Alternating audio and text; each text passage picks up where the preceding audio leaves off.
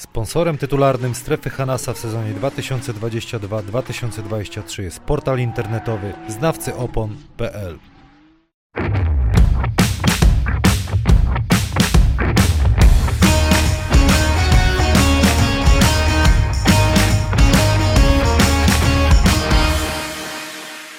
Strefa Hanasa się kłania, prosto z Tarczyńskiej Arena Wrocław. Jest dzisiaj ze mną sędzia Jakub Zamojski. Witam cię, Kuba. Witam serdecznie. E, Kuba, e, co u ciebie słychać? Bo ty krążysz między, wiesz, e, tutaj Polską, Europą, Euroliga, Eurocup. Dzieje się. No tak, no, sezon się rozpoczął dla nas również jako sędziów, więc jesteśmy w podróży, ale zawsze miło jest tutaj przyjść. I właśnie tak chciałem Ci powiedzieć, że fajn, fajne rzeczy robisz, bo e, jak tak słuchałem tutaj mm, przed chwilą Twojej rozmowy z Twoim poprzednim gościem, to pomyślałem sobie, że ta koszykówka jest naprawdę super ciekawa i jest tyle fajnych rzeczy, które się ciągle odkrywa. E, I no, myślę, że kibice też mają z tego naprawdę dużą radość, że poznają różne aspekty koszykówki. Ale połystałeś moje, moje ego. Bardzo mi miło, ale wiesz... Zupełnie szczerze. W, przez przypadek trochę y, to wyniknęło, no bo Adrian Mroczek-Truskowski nie może przebywać u nas w studiu, więc jestem z Radosławem Chyżym i tak od słowa do słowa wymyśliliśmy, że fajnie by było raz w miesiącu zaprosić kibica do nas mhm. do studia, więc zaprosiliśmy Mateusza Babiarza, który na tam social mediach, na Twitterze jest królem memów i tak dalej, wiesz, kreuje gdzieś tam rzeczywistość i tak dalej. Następnym reprezentantem będzie e, Małgosia Błażewicz, czyli kibicka Anwilu Wocławek i też chcemy poznać, wiesz, punkt widzenia kibiców, bo tak naprawdę dla nich to robimy. Więc to też będzie ciekawe, ale tak jak wspomniałeś, no koszykówka jest ciekawa, przyznasz. No, ten kibic jak na kibica to a, dużo wiedział, tak? Można a, by było się... A kibic to tam lubi na ciebie pokrzyczeć czasami, co? No właśnie, też czasami obrywam za ten program, bo kibice czasami potrafią wypomnieć, a mówiłeś inaczej? Także no gdzieś tam, ale to jest, jesteśmy, jest to wkalkulowane w nasz, w nasz Taki, nasz taki zawód. zawód, y, dlatego przybliżamy tą twoją pracę, będą, będą przykłady z, y, pel, znaczy z PLK o challenge'u, będziemy po kolei szli, y, omówimy sobie co jeszcze, przepisy w Eurolidze, tak, to, co, to co nowe w, w Eurolidze i nie tylko, to co, to co nowe w innych ligach. Yy, mamy parę fajnych przykładów yy, z NBA. I pytania od kibiców. No i oczywiście próbujemy odpowiedzieć na pytania, które kibice Zanim zaczniemy, oczywiście obowiązki wobec partnerów. Sklep internetowy znawcyopon.pl to nasz partner tytularny, jak zmieniać opony. Cały czas mówię to u naszego partnera www.znawceopon.pl. E, jak klikniecie w, w link pod tym e, filmem, w opisie tego filmu, to wyskoczy Wam ta strona. Możecie też polubić ich na Facebooku. Ewiner, zakłady bukmacherskie oczywiście są z nami i będzie można dzisiaj wytypować po zakończeniu tego odcinka E, kto wygra mecz w ramach Eurocupu? Mistrz Polski WKS Śląsk Wrocław zagra 1 e, listopada o godzinie 20 z Turkiem Telekom Ankara. 10 najszybszych osób otrzyma 20 zł bonusów, bonusu od zakładów bukmerskich Winner. Ty byłeś e, teraz na, na tym meczu, tak? Sędziowałeś tak, tej drużynie? Dzisiaj wróciłem z Ankary, tak. No jak ci się e, podoba ta drużyna w kontekście walki ze Śląskiem, bo na pewno obserwujesz jako wrocławianin e, mistrza Polski. No bardzo jestem ciekawy, jak będzie ten mecz wyglądał, tym bardziej, że wygrali nie będąc faworytem tego meczu. Grali z HPL Tel Awiw, nie HPL Jeruzalem, żeby nie pomylić, który, który miał do tej pory dwa zwycięstwa i to był ich trzeci mecz.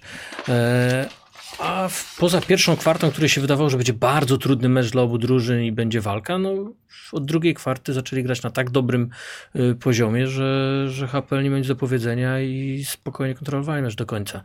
Y, grają szybko, y, z, dużą, z dużą ilością rzutów y, z dystansu, y, bez kompleksów. Jest tam paru też takich y, graczy doświadczonych, których znam jeszcze z najlepszych lat FS-u i tam innych.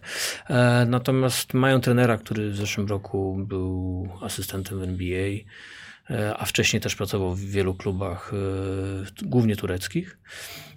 Także bardzo ciekawa drużyna, bardzo jestem ciekawy jak, jak zagrają, bo grają we Wrocławiu, prawda? Więc w hali ludowej, bardzo, tak, więc... Bardzo, bardzo, bardzo fajne widowisko może być. Mm, tym bardziej, że to jest święto, także po, po po, po odwiedzinach na, na cmentarzu wszyscy do hali ludowej, bo, bo warto oglądać takie zespoły, czyli Śląsk pokazuje, że można walczyć oprócz tego meczu e, z e, Budusznością Podgorica, gdzie tam, no ja, ja mówię, zimno było w hali ludowej, bo minus 40. Już nie, patrząc na wynik, Śląsk świetnie się odbudował w Hamburgu e, i pokazał niesamowite, wiesz, rzucam jeszcze, pogadajmy o tym, o tym Śląsku, niesamowita siła jakby polska, polskiej rotacji ta fizyczna, fizyczność, która bije od Nizioła, od Kolendy, od Dziewy, do tego ten Martin, który był w NBA. Naprawdę fajna ekipa, brakuje tam moim zdaniem jeszcze jednej, dwóch osób, która uzupełni też rotację na pewnym poziomie, w kontekście nawet gry w pucharach. Oglądałem akurat ten mecz, byłem w podróży i miałem okazję, wprawdzie nie oglądałem go całego, ale całą drugą połowę oglądałem.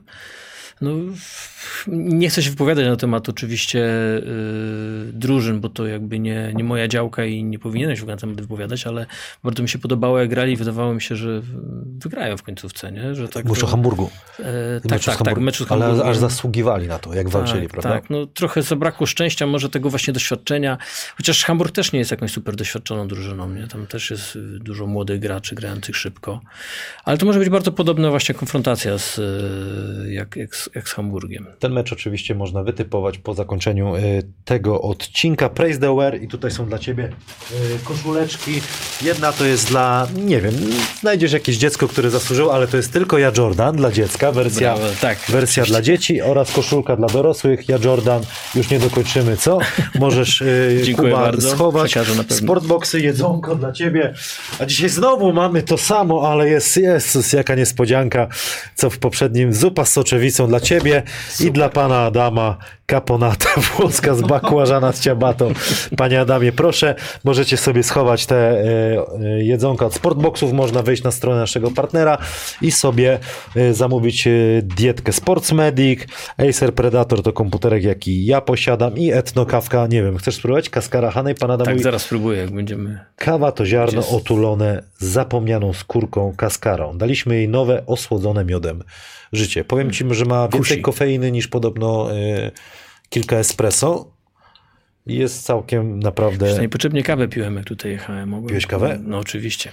Jest taka ciekawostka. Jakub miał do nas dotrzeć y, to było dwa tygodnie temu już? Tydzień temu. Tydzień temu. I trafił w takiego korek wkopałem, że ile spędziłeś na obwodnicy autostradowej Wrocławia czasu? No chyba dwie godziny, tak? Czy więcej. Jeszcze chwilę, teraz już nie chcę na tego pamiętać. Jeszcze chwilę było... porozmawialiśmy. tak. To, to powiedziałem. Jest jedna rzecz, będzie zagadka, konkurs od Kuby na sam koniec. Będą trzy pytania, które Kuba zada, a do wygrania będą trzy książki. Basketball Drills from A to Z. Tu są ćwiczenia koszykarskie różne. Na przykład zobaczycie, jest box out drills na zastawienie ćwiczonka, ale są też na przykład ćwiczenia na grę 1 na 1, je, 1 na 1, zobaczę sobie stronę 205, zaraz przytoczę jeszcze dokładnie o co tutaj chodzi, one on one drills i macie mnóstwo ćwiczeń, które możecie sobie wykorzystać na treningu, to na pewno książka dla ludzi, którzy chcą zostać trenerami, ja sobie tylko pozwolę przeczytać e, troszeczkę więcej, żeby kibice wiedzieli od kogo to jest i tak dalej. E, Dejan Cikic, Cikic, jakbyś to przeczytał? Bo ty to Chyba podróżujesz tam po tych Bałkanach, to byś wiedział. Chyba Cikic. Cikic. Znany w Słowenii nie tylko trener młodzieżowych drużyn, przede wszystkim współtwórca najlepszej obecnie w Słowenii Akademii Koszykówki dla Dzieci i Młodzieży Helios przepraszam jak źle przeczytam, Domz, Domżale, Domzale. Ufundował jako nagrodę w konkursie zestaw trzech książek, w których zebrał w sumie 1500 pomysłów na zagrywki i ćwiczenia treningowe. Przez lata pracy trenerskiej notował zagrywki, które stosował na treningach, wymyślał nowe i uczył się od innych trenerów. Teraz chce, się, chce podzielić się swoimi doświad swoim doświadczeniem z innymi trenerami. Zebrał to wszystko w formie trzech książek, które cieszą się popularnością wśród trenerów koszykówki od drużyn amatorskich po poziom euroligowy.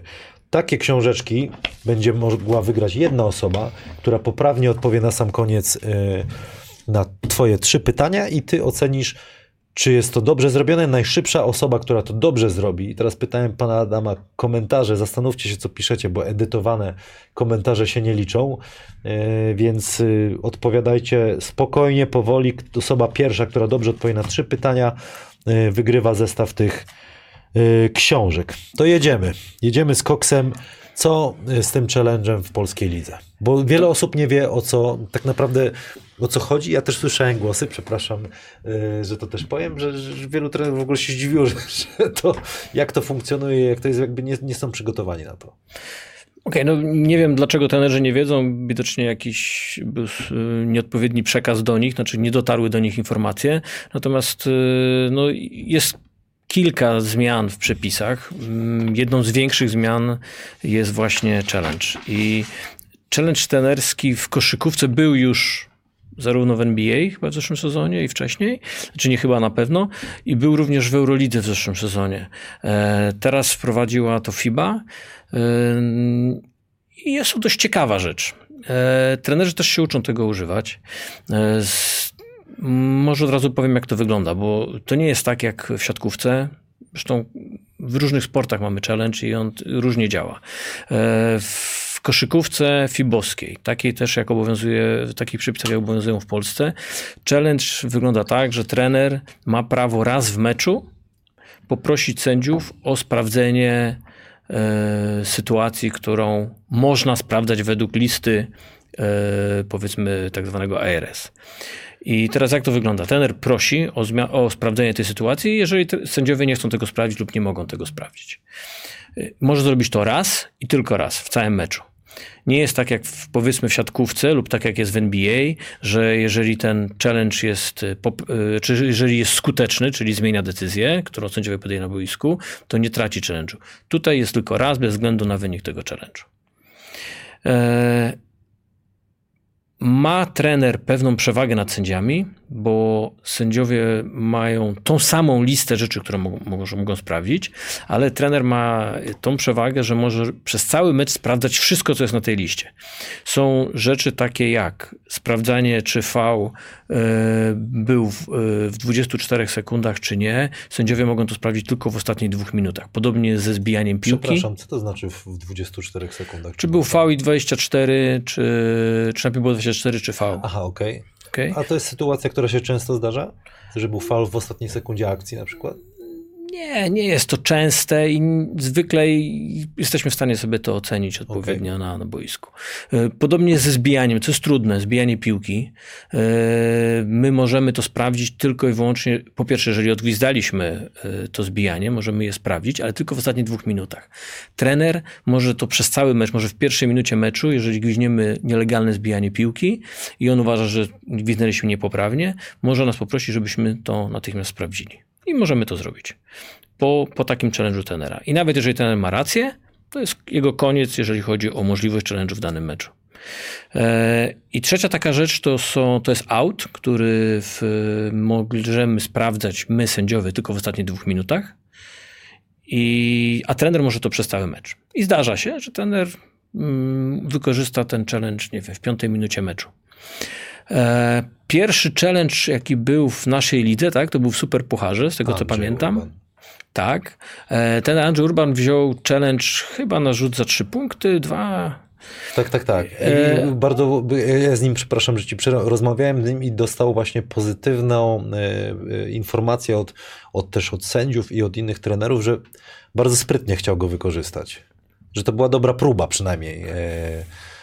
No tak, tylko pytanie właśnie, jaki on miał e, cel, bo, bo wydaje mi się, że sytuacja była na tyle ewidentna, że no bo challenge był nieskuteczny, tak? Jakby powiedzmy na, na taką, mm, na taki język siatkarski e, że on prawdopodobnie chciał wykorzystać to, ten, ten challenge jako extra timeout.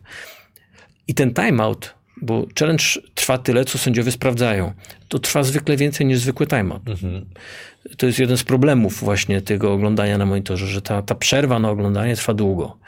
E, ligi jak NBA, ACB, Euroliga mają statystyki. My po każdym meczu e, mierzymy, ile trwało nasze oglądanie i wpisujemy w specjalne raporty. Mamy statystyki z całego, z całego sezonu. I jest to też temat, który, który nie wszystkim się podoba, że mecz zostaje przerwany na dwie minuty, bo sprawdzamy, czy aut jest w tą, czy w tamtą, albo czy jest dwa, czy trzy. I, I, to jest duży problem do rozwiązania. I, ale wracając do, do trenera Urbana, on wziął ten czas, Szczęść był nieskuteczny, ale prawdopodobnie skorzystał na tym, że wybił Śląsk chyba wtedy z dobrej ofensywy i to się zresztą sprawdziło, bo od tamtej pory Śląsk grał trochę chyba... Poszedł dół. Poszedł dół, tak. Yy, I są, na przykład jest taki trener w, w Albie Berlin, który w zeszłym roku w każdym meczu brał challenge I, I to były naprawdę sytuacje czasami zupełnie, kompletnie niezrozumiałe, o co on chce tak naprawdę poprosić. Y, było ewidentna sytuacja, on ją, on ją prosił. Był to extra time, to, że trenerzy czasami po prostu używają tego extra time, ale mają do tego prawo. Dzisiaj się niektórzy trenerzy dowiedzieli, że można jako time pewnie to znaczy, wykorzystać. No tak, tylko że z drugiej strony, jeżeli mamy sytuację autu i wykorzystamy ją w piątej minucie meczu, a możemy mieć potem w końcówce meczu, my jako mówię, trener, tak, możemy mieć sytuację, że faktycznie będzie coś, co warto byłoby sprawdzić, no to może trochę szkoda, że już nie mam tego challenge. No na pewno, dlatego to jest ciekawe. To jest ciekawe i, no, i jakieś tam ryzyko ten podejmuje. Ile, ale... ile już przerobiłeś tych challenge'ów w polskiej lidze? To początek dopiero e, sezonu. Hmm, nie wiem, czy w polskiej lidze na meczu miałem challenge. Chyba nie. Natomiast y, w Eurolidze miałem challenge właśnie o, o out i tak naprawdę to był, mm, znaczy w ogóle się obróciło przeciwko nam bardzo, bo akurat było tak, że nie mogliśmy zobaczyć tego, co chcieliśmy i bardzo długo to trwało.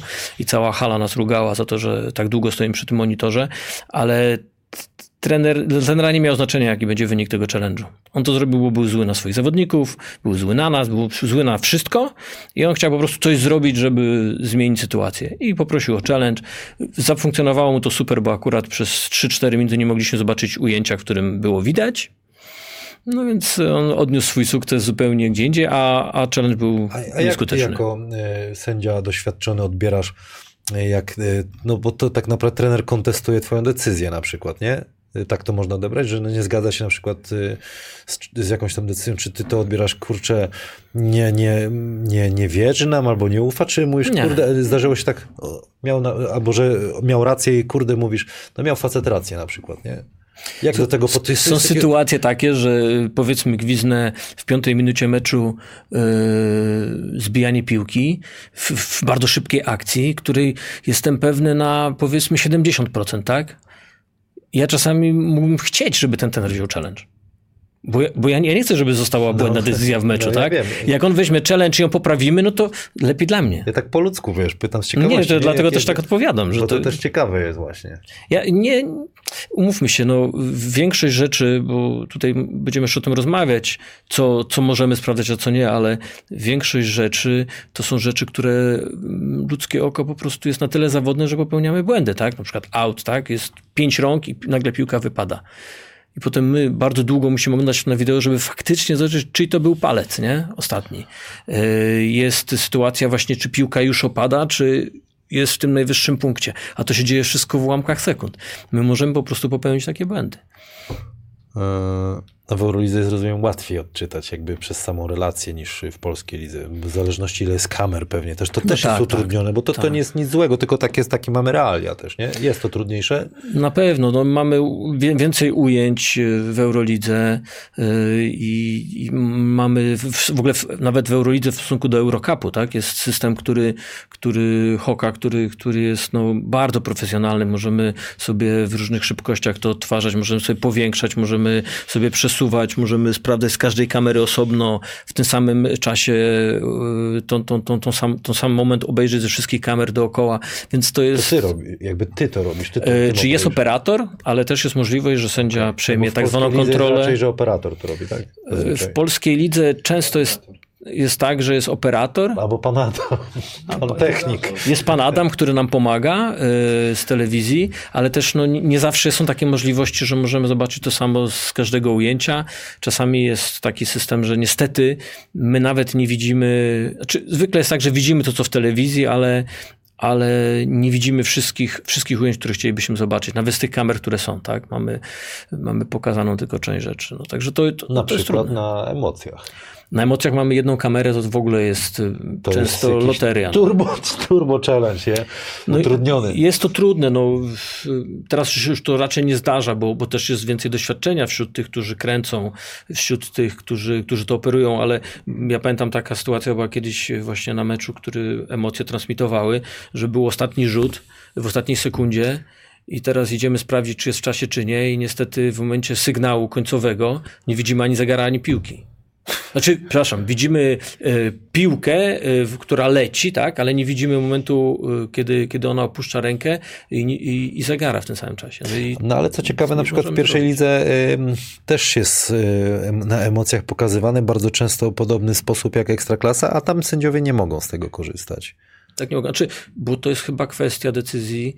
Mm, Wszystkie mecze muszą być rozgrywane we, w tych samych warunkach, czyli okay. jeżeli yy, no nieprofesjonalne moim zdaniem by było, że tu sprawdzamy, tam nie. Na jednym meczu powiedzmy w Turowie sprawdzamy, a na drugim w Katowicach nie sprawdzamy, bo, bo akurat nie ma, yy, nie, ma, nie ma telewizji. Musimy mieć te same warunki. Fajnie by było pójść. Znaczy fajnie, że to tak moim zdaniem, jak tak słucham, że to, to jednak idziemy w tym kierunku, że, że jest taka opcja, przynajmniej trener ma, to tak jest ciekawsze dla ligi. Też fajnie w pierwszej lidze, jakby to można było w przyszłości gdzieś prowadzić, ale standardy musiały być takie, o tym mówisz, tak? Standardy Oczywiście. W każdej, każdym, podczas każdej transmisji. Wiesz, to coraz częściej mówi się o tym, ile to czasu zajmuje jak wybija to trenerzy w Eurolidze, jest duża dyskusja na ten temat. Najdłuższy challenge swój w takim razie. Jak to no, ten ostatni y, dwa tygodnie temu w Bolonii, no, ci co oglądali to wiedzą, no, myśmy stali 3 czy 4 minuty przed monitorem i nie zobaczyliśmy tego, co chcieliśmy zobaczyć. I, a chodziło tylko o out. Plus dojście, wró- no plus powrót. Krótka rozmowa, dojście, to wszystko zabiera ponad, czas. Ponad no. 5 minut. Czyli to są te, te, minusy. Kuba, to opowiadaj, bo zaczęliśmy dla mnie ciekawą rozmowę, ale myślę, że te kibice czekają na przykłady. Eee, challenge. No to, o challenge'u tak naprawdę można powiedzieć, że wszystko żeśmy już powiedzieli. Eee, trener musi wykonać taki specjalny gest, taki, który już trenerzy wykonują od dawna, niektórzy, żeby już Niektórzy sprawić. znają, robią to, tak, dobrze opanowali to. Natomiast no nic tutaj więcej tak naprawdę o challenge'u tutaj, który w Polsce obowiązuje, nic więcej nie ma. Nie okay. ma żadnych zagadek, nie ma żadnych tych... Z innych zmian przepisach, które, które są i które już pewnie kibice zauważyli, jeżeli mieli okazję oczywiście, to jest taka, jest bardzo mało zmian naprawdę. Są takie rzeczy, których nikt nie zauważy. Umknęło mi. A faul niesportowy można sprawdzić, czy był... Yy... Tak. Wszystkie te rzeczy, które my możemy sprawdzić oglądając monitor, trener może również sprawdzić. Okay. Także to wszystko, co było, to co myśmy sprawdzali, trener może sprawdzić. Dobra. Ma o okay. tyle lepiej, że y, właśnie te trzy rzeczy, które wymieniłem, może sprawdzić y, w, przez cały mecz, a my, a my możemy tylko w ostatnich dwóch minutach. Okay. Zmiany, które. Duża zmiana to jest y, taki faul w ostatnich dwóch minutach, który do tej pory był faulem technicznym, kiedy, kiedy w momencie, kiedy zawodnik wyprowadza piłkę w ostatnich dwóch minutach, jest faul na, na boisku, przepraszam, powiedziałem źle, to nie był faul techniczny, tylko faul niesportowy oczywiście. Jest faul, zanim piłka opuściła ręce wprowadzającego do gry, to ten faul w ostatnich dwóch minutach był gwizdany jako faul niesportowy. Tak. Chodziło o to, żeby po prostu nie grać na nieruszenie w ogóle zegara, tak? bo to był główny cel.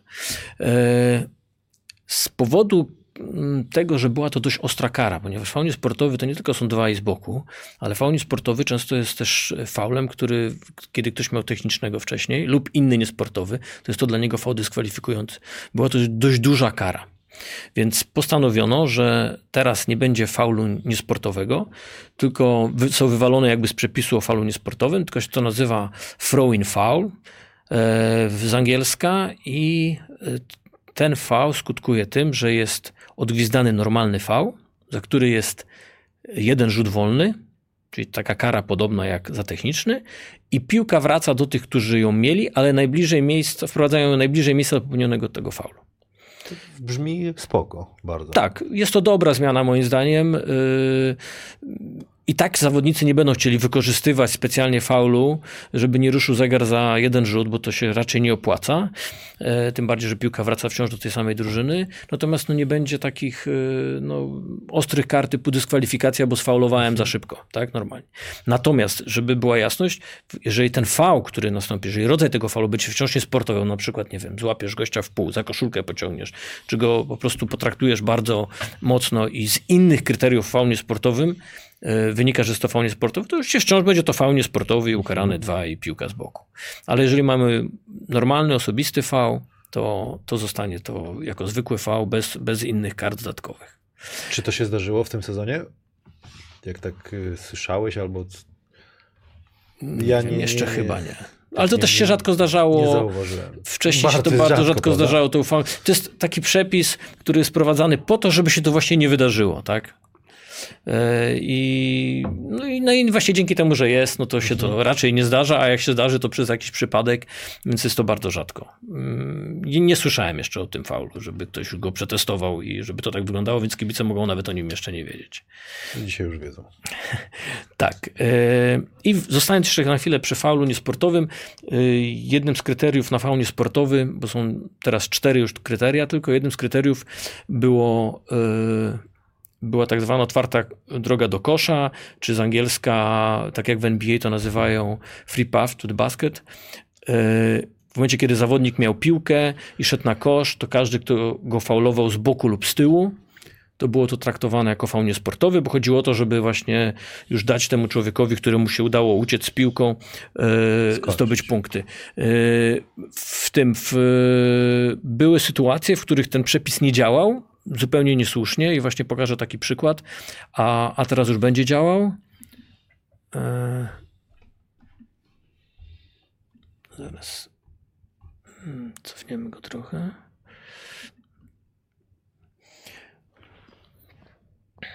Zawodnik zbiera piłkę, podaje do gracza, który ją dopiero otrzymuje, a już jest faulowany. I na stare przepisy ten, ten, ten kontakt nie, nie mógł być faulem niesportowym, ponieważ ten gracz nie był jeszcze zawodnikiem z piłką. Więc był, był traktowany jako zwykły faul. Teraz w, y, w momencie, kiedy już jest podanie, do, kiedy to podanie e, Idzie. jeszcze nie, jeszcze nie.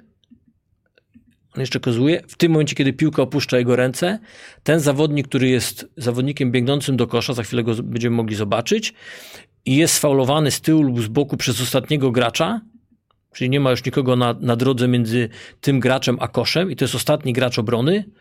Jeżeli, jeżeli on tutaj, tak jak właśnie atakuje go od tyłu, to czy on ma piłkę, czy nie ma piłki, to jest faul niesportowy. To częsta sytuacja, prawda? Zdarza się. I to Z tym o podaniem? i To, no, jakby no, z tym właśnie, że są takie długie pasy, gdzie niski zawodnik, wiesz, wraca do obrony, jest wysoki i rzucają te wysokie właśnie podania. Często, wiesz, podpycha ktoś, nie? Yy, Ten słabszy zawodnik fi- fizycznie, teoretycznie, że już wie, że nie ma szans zdobyć, to wyratuje się, wiesz, taką... taką Znaczy wiesz, to był też bardzo inteligentny fał y, Podpychankiem kiedyś, lekkim, podepchnąć go delikatnie, No. nie możemy gnąć niesportowego, ale wybija z rytmu. ale wybija z rytmu, on nie dostaje piłki, jest gwizdek i gramy z boku albo dwa rzuty. I to tak, mamy w polskiej lidze. Te, mówimy o polskiej lidze tak, to, że to jest w każdej lidze i ten, i ten, ten faul y, jest, y, znaczy to tak naprawdę zostało fajnie poprawione, bo to było coś, czego brakowało. E, I, no i już jest. Także to podanie, on nie ma piłki, tak jak na tym obrazku. Nie ma jeszcze piłki, jest już faulowany, to już jest faul niesportowy. To bardzo często gracz. taką akcję jeszcze teraz to, to rozmawialiśmy w poprzednim odcinku Los Angeles Lakers, LeBron, e, LeBron James puszcza do Antonego Davisa takie właśnie wysokie podania, no bo to, to działało. Tego, wiesz, musisz mieć size też w polskiej lidze, żeby takie pasy dawać, ale wydaje mi się to częsta sytuacja, jak sobie sam przypomnę. Sam się tak czasami ratowałem, tylko wtedy to nie było karane w ten sposób. No, tak, no to jest bardzo dobra zmiana. Ja uważam, że to jest, To jest okej. to, to, to wręcz e, e, wyczekiwane. Takich mniejszych jeszcze zmian to e, jak mamy V w końcówce kwarty, e, jeżeli uznajemy, że ten V był w, w czasie, to musimy ustawić na zegarze co najmniej tam jedną dziesiątą sekundy. Czyli jeżeli mamy IRS, to ustawiamy tyle, ile widzimy na monitorze, a jeżeli nie mamy, no to musimy minimum te 0,1, bo jest tak czasami, wiesz, jest V, gwizdek i syrena. I teraz my musimy zdecydować, czy to V był przed syreną, czy nie, yy, czy tam dokładnie przed lampką. Jeżeli jest przed, no to było często tak, że myśmy uznawali V, ale było już 0,0 i, i się kończyła kwarta. A teraz musimy co najmniej te 0,1 sekundy yy, ustawić. To jest minimum, jakie, jakie muszą być. Yy, o challenge już rozmawialiśmy. I reszta to są naprawdę tak małe zmiany, że kibice o tym nie wiedzą, więc nawet szkoda o tym e, wspominać, bo i tak to, to nie To- zostanie zauważone. To może prze, poprzeplatajmy to pytaniami od kibiców. Maciej Mhm. Kolesiński pyta o błąd 3 sekund. Czy jest odgwizdywany tylko, gdy zawodnik aktywnie uczestniczy w akcji, czy trzeba stać w trumnie obiema nogami, czy wystarczy mieć tam tylko jedną nogę? I jeszcze jedno, czy te wszystkie step backi to nie są jednak błędy kroków?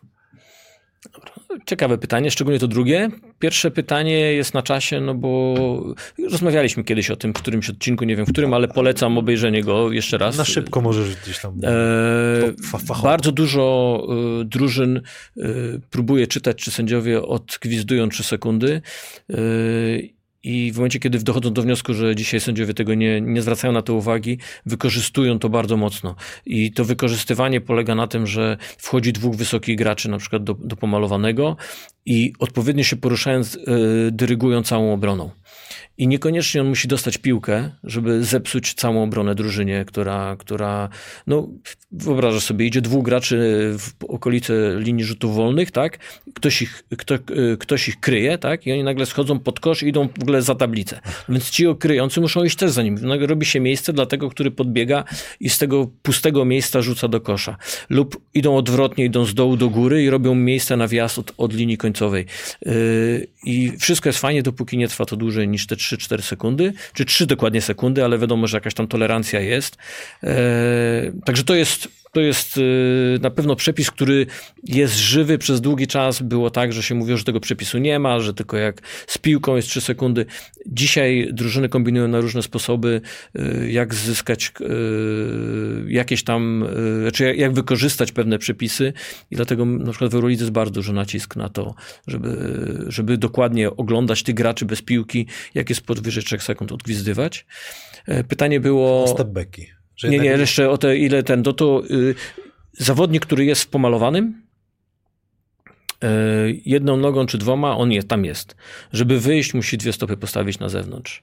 Nie wystarczy tylko dotknąć jedną nogą y, na zewnątrz i wrócić. Musi postawić dwie stopy na, na zewnątrz pomalowanego i, i, i wtedy może przestajemy mu liczyć 3 sekundy. A te stepbacki, mm, to wiesz, no bo robią jeden kozioł, robisz dwa i robisz na przykład trzy sobie, cztery nawet do tyłu. Są tacy zawodnicy, ale chyba póki nie złapiesz piłki, możesz kroków robić ile chcesz. Jest, a jak to w praktyce wygląda? Znaczy tak, dopóki nie masz piłki, to nie ma tematu kroków.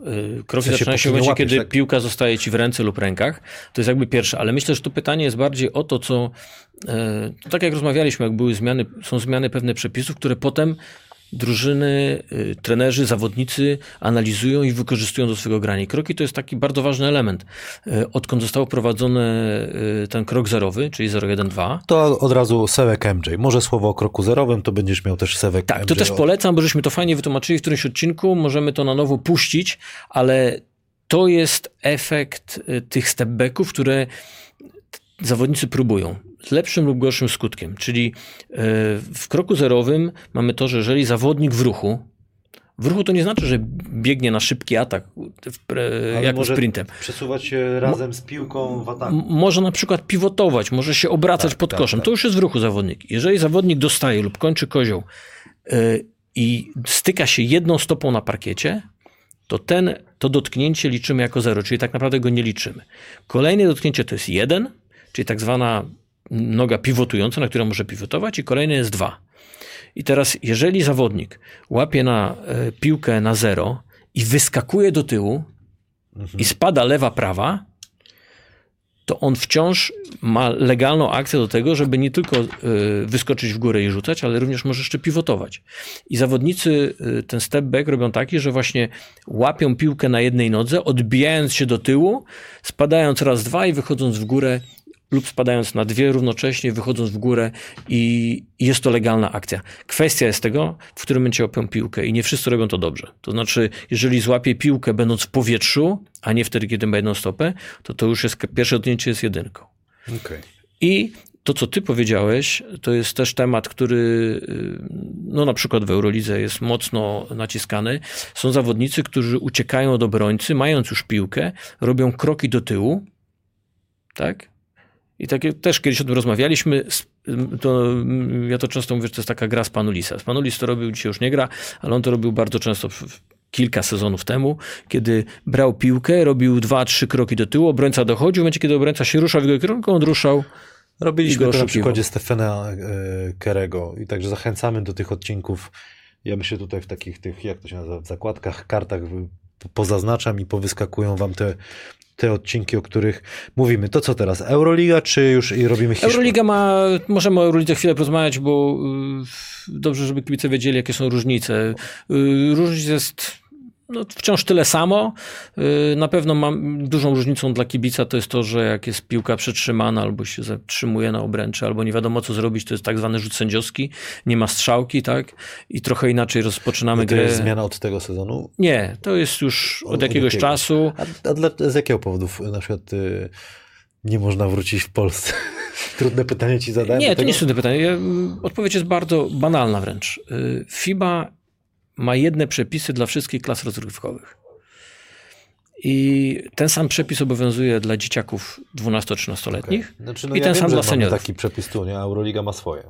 A Euro, Euroliga y, jakby dos, próbuje dostosować przepisy do seniorskiej koszykówki. W seniorskiej koszykówce strzałka jest bardzo niesprawiedliwa. Ale jeżeli wrócisz do dzieci 12-13-letnich, gdzie tych rzutów sędziowskich jest 10 w meczu i nie zawsze są wykonywane dobrze przez Okej. sędziów, e, to nagle ta strzałka jest wspaniałym rozwiązaniem. A ile? e, No właśnie, bo tak sobie rzeczywiście jestem przy, przy koszykówce młodzieżowej U15. Są różni sędziowie. To już nawet nie, nie, nie do tego e, jakby nie chcę w tym kierunku iść, ale ten rzut sędziowski, on nie jest wbrew pozorom łatwy. Dużo trzeba go ćwiczyć. Jak w ogóle Tak. wygląda takie ćwiczenie? Znaczy, Cały czas stoisz w miejscu i masz spaść w to samo miejsce? Czy, nie wiem, walisz w sufit, możesz tam coś trafić? Jak, jak wygląda takie ćwiczenie? nie, bo tego? też y, rzut sędziowski nie może być ani za wysoki, ani za niski. Jak w ogóle tak wygląda taki trening? Znaczy, no, są oczywiście różne etapy. Samo rzucanie tej piłki z odpowiedniej pozycji jest, to jest musisz wyćwiczyć na odpowiednią wysokość i to, żeby prosto ta piłka leciała. E, mogę się założyć, że jakbyś tak wziął, poszedł i rzucił 10 razy, to nie, nie wszystkie twoje podrzuty, mimo że jesteś zawodnikiem, masz siłę i tak dalej, nie wszystkie podrzuty byłyby dobre, nie wszystkie byłyby proste. I druga rzecz, e, to jest już ćwiczenia z zawodnikami, bo inaczej się podrzuca stojąc samemu, a inaczej jak masz graczy, którzy tu już wystawiają ręce. A jak? Wy- Wystawiamy sobie ręce, jak ty to zbijasz? Oni nie mogą się dotykać, jak to jest? Czasami jest... Nie, ja im odsuwam te ręce, bo muszę mieć miejsce, żeby piłkę rzucić do góry. Do tego Czyli musisz wejść do środka. muszę do wejść do środka, muszę być między nimi, bo piłka musi lecieć między nimi. A jak ćwiczysz jeszcze uciekanie z tego kotła? Jak oni tam walczą? Nie, bo to są te- takie ja mam taki śmierdliwe- odruch y, chowania głowy, odkąd jak kiedyś dawno, dawno temu w Stargardzie Szczecińskim zawodnik, który wracając machnął w tył y, ręką, trafił mnie w nos i po prostu straciłem na chwilę przytomność. Poważnie? Tak, no bo to jest siła, no to jest duży gracz, który z dużą siłą gdzieś tam machnie, akurat trafił mnie w twarz, bo tam byłem po rzucie. No i teraz po prostu mam taki wręcz odwóch o, automatyczny, że, że chowam głowę i, i się cofam, ale O, ja bym taką wymyśliłem teraz maszynę taką na, na pajączku, tylko na sam początek zakładasz, wiesz, na wysięgniczku, pyk, guziczek leci i masz luzik, nie? I piłka zawsze prosto a to lepiej, poleci. żeby z góry spadała, nie? Albo z góry, brawo na przykład. Wtedy nie ma szansy, żeby zbili jak leci do góry. Ale są jakieś były takie kombinacje, jak ten, żeby to było tak sprawiedliwe, żeby zawsze tak samo piłka poleciała? Nie, nie, po prostu A- musimy ćwiczyć. No to, to, to, to nie jest znowu... Jeżeli to ćwiczymy, to oczywiście wciąż każdemu się zdarzają błędy. Są też tacy, którzy na przykład nie lubią wykonywać rzutów sędziowskich, nie wykonują ich. Mówią, dobra, to... Ty, a monetą najłatwiej byłoby ten, ogarnąć temat. jak w piłce No, nożnej. ale to wtedy masz strzałkę, ale po co? Właśnie ch- ludzie chcą patrzeć na to, jak dwóch graczy skacze do tej piłki, ktoś ją zbija, ktoś ją wygra, ktoś zastawi, ktoś No ale nie. od samego początku monetą, pyk, to wiesz, masz większą jakby, nie wiem, może ja źle teraz po tej kaskarze myślę, ale że wydaje się, że masz większy wpływ, masz 50-50, a tutaj masz 50-50, ale to od zależności kto wygrał wcześniej Okej. Jambola. To Jeżeli mówimy no, o szansie, to tak, że ale... zawsze byś miał, zawsze byś mo- o dobra, nie wiemy, to dawaj, nie? Albo papier, nożyce z dzieciakami robię. Jak jest jumbo, nie rzucam im, tylko papier, nożyce, kamień im robię, nie? No, ale to robisz loterię. No, to właśnie takie... No ale to nie jest ale- loteria, bo to jest rzut sędziowski, właśnie ludzie chcą zobaczyć, kto jest lepszy w tym. No wiem, ja się Masz już tak gracza, wiesz, wymyślam. To jest jest cały lej- Kamil, wymyślam już, nie? Byś miał piątkę i byś, wiesz, dawaj. Orzeł czy reszka na przykład w ostatniej akcji. Piątkę to w jakimś bogatym mieście. Zeta. Zeta, zeta, zeta, dwa zeta. No nie, to już nie, nie te wątki. Eee, o, czym, o czym mówiliśmy? O rzucie sędziowskim? tak, że, że, no, o tych różnicach w Eurolidze, W Eurolidze. tak? Czyli mamy ten rzut sędziowski, to jest moim zdaniem fajna różnica. Eee, no i przez to mamy też inne rozpoczęcie kwart, tak jak w NBA rozpoczynamy z linii końcowej, e, każdą kwartę, w zależności od tego, kto wygrał rzut sędziowski.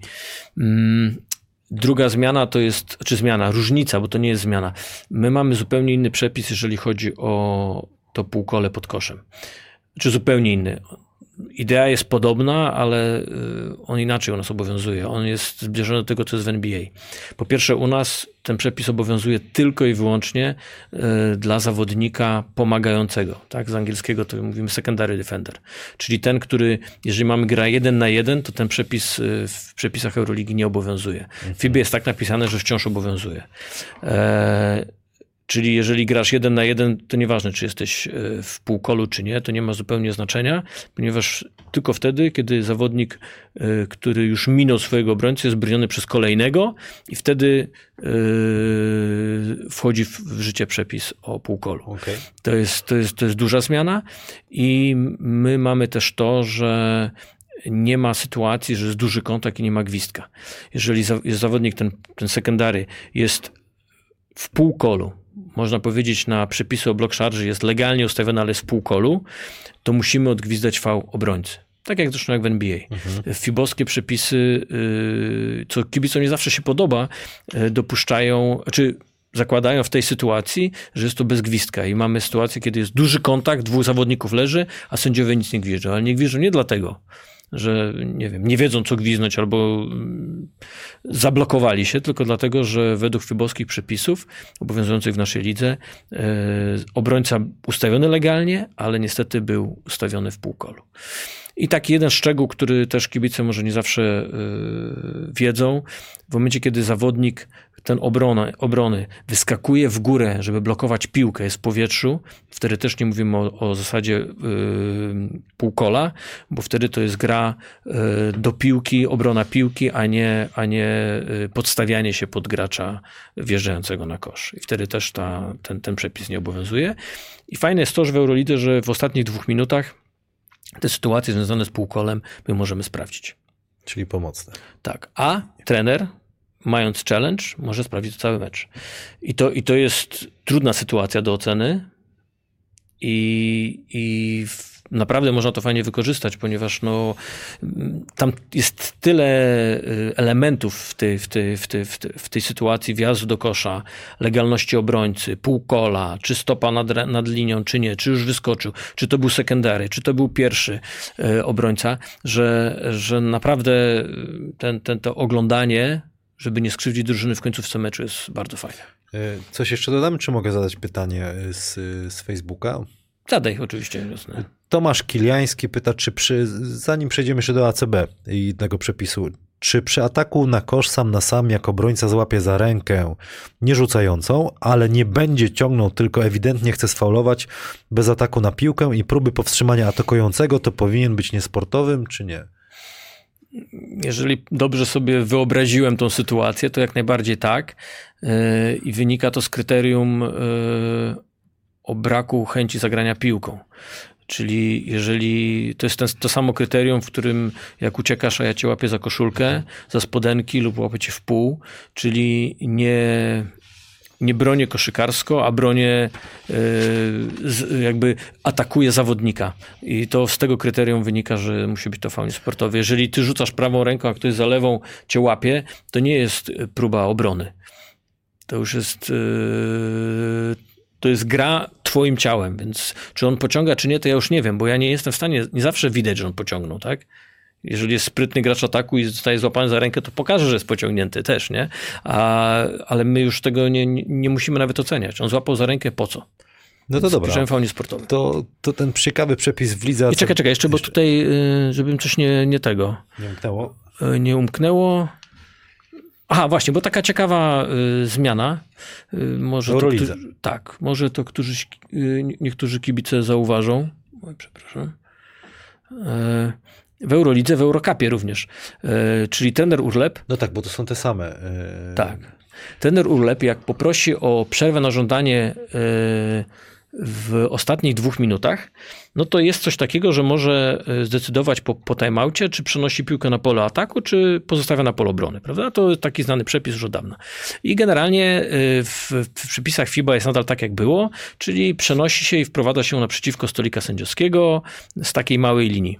Natomiast w Eurolidze jest tak, że w tym roku e, od tego roku, jak, tak jak pokazuje ten, ten, ten obrazek, mamy, jeżeli faul lub błąd po którym jest ten, ta przerwa na żądanie, jest po której ze stron kosza, tak jak tutaj, znaczy po której ze stron boiska, to przeniesienie na pole ataku spowoduje, że przenosimy na tą samą stronę. Czyli może być to wprowadzenie e, na przykład po stronie stolika sędziowskiego, tak jak tutaj na tym przykładzie. Natomiast jak jest po koszu lub po e, lub akcja miała miejsce w środku, w tym pasie takim za, e, pomalowanym, to wtedy trener Rulep musi jeszcze powiedzieć, i to było ostatnio w, na meczu w Hamburgu, e, powiedział sędziom, po której stronie chce grać.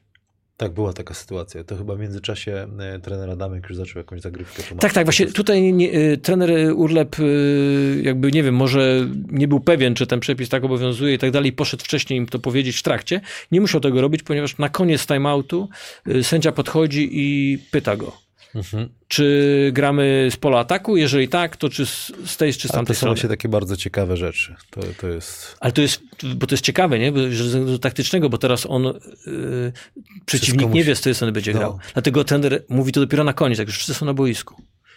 I wtedy już ten drugi trener musi wziąć nowy timeout, żeby się do tego przygotować. To już jest level najwyższy, inny, Znaczy- nie? Jakby to już są takie koszykarskie szachy na high level.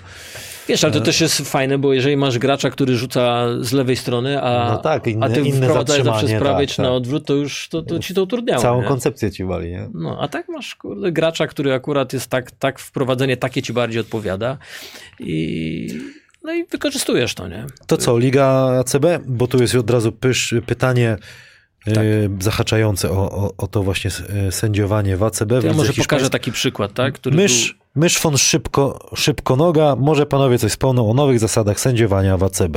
Jak, oglo- jak oglądałem pierwszy mecz w sezonie, byłem w szoku. to, to jest taka sytuacja chyba, chyba najbardziej popularna w internecie. Chyba nawet przedsezonowego meczu. Nie, ale to jak na WF-ie, słuchaj. No dobra. Stop. Podoba ci się to, czy nie? E, wiesz co, przed przyjściem tutaj trochę poczytałem w internecie. Ludziom się to podoba, kibicom się to podoba. Ale ty powinieneś pamiętać czasy, bo nie jesteś aż tak młody, nie wypominając ci, że tak się grało. Ja. Podawanie piłki na polu Na obrony. Chyba. Nie.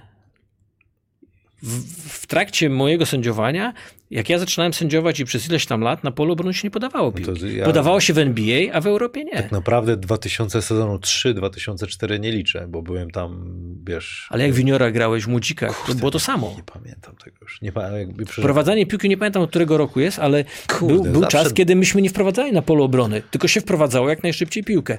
E, W NBA już to wpr- wprowadzili wcześniej, a w, w, w Europie to w którymś tam momencie weszło. Ja nie, nie chcę teraz kłamać, bo nie pamiętam, który to był rok, ale powinieneś, na pewno grałeś w ten sposób. Może, ale teraz- natomiast nie pamiętam. Moja Czy- pierwsza reakcja jest taka, że mi się to nie podoba. Moja pierwsza reakcja. Ale kibice piszą, że jest bardziej dynamicznie, No bo jest dynamiczny. że jest y, szybsza gra dzięki temu, tak? Bo teraz wyobraź sobie w tej sytuacji, okej, teraz jest gwizdek, musimy przerwać, wszyscy wracają do obrony, tak? Wręczamy Nie, no ale piłkę. to sobie to w ogóle bez autów grajmy. Jak, jak mówię ci, moje, moje, moje pierwsze odczucia. No po co to, to wiesz, no to będzie jeszcze, szybciej będzie, jak nie będzie autów. Ja jestem może trochę Opinie są na konserwatystą razie takim. pozytywne. Y, To, to jest taki... A masz pierwszą negatywną. to jest żeby, przepis, się, żeby była dyskusja. yy, Będzie dyskusja może na tym, w komentarzach. Oni to testują, tak, w tym roku. Wiesz, NBA testuje takie przepisy w G League i potem wchodzą i już wiedzą, co chcą, nie? Bo sprawdza się, to wprowadzają do NBA. Nie sprawdza się, nie wprowadzają. E, ACB nie ma G League, więc musi gdzieś to przetestować i postanowili u siebie to przetestować. Mają pozytywny odbiór, ale żeby było, nie było tak pięknie. To nie jest tak, że zawsze tak można zagrać, tak? W ostatnich dwóch minutach to nie obowiązuje. To jest pierwsze. Drugie.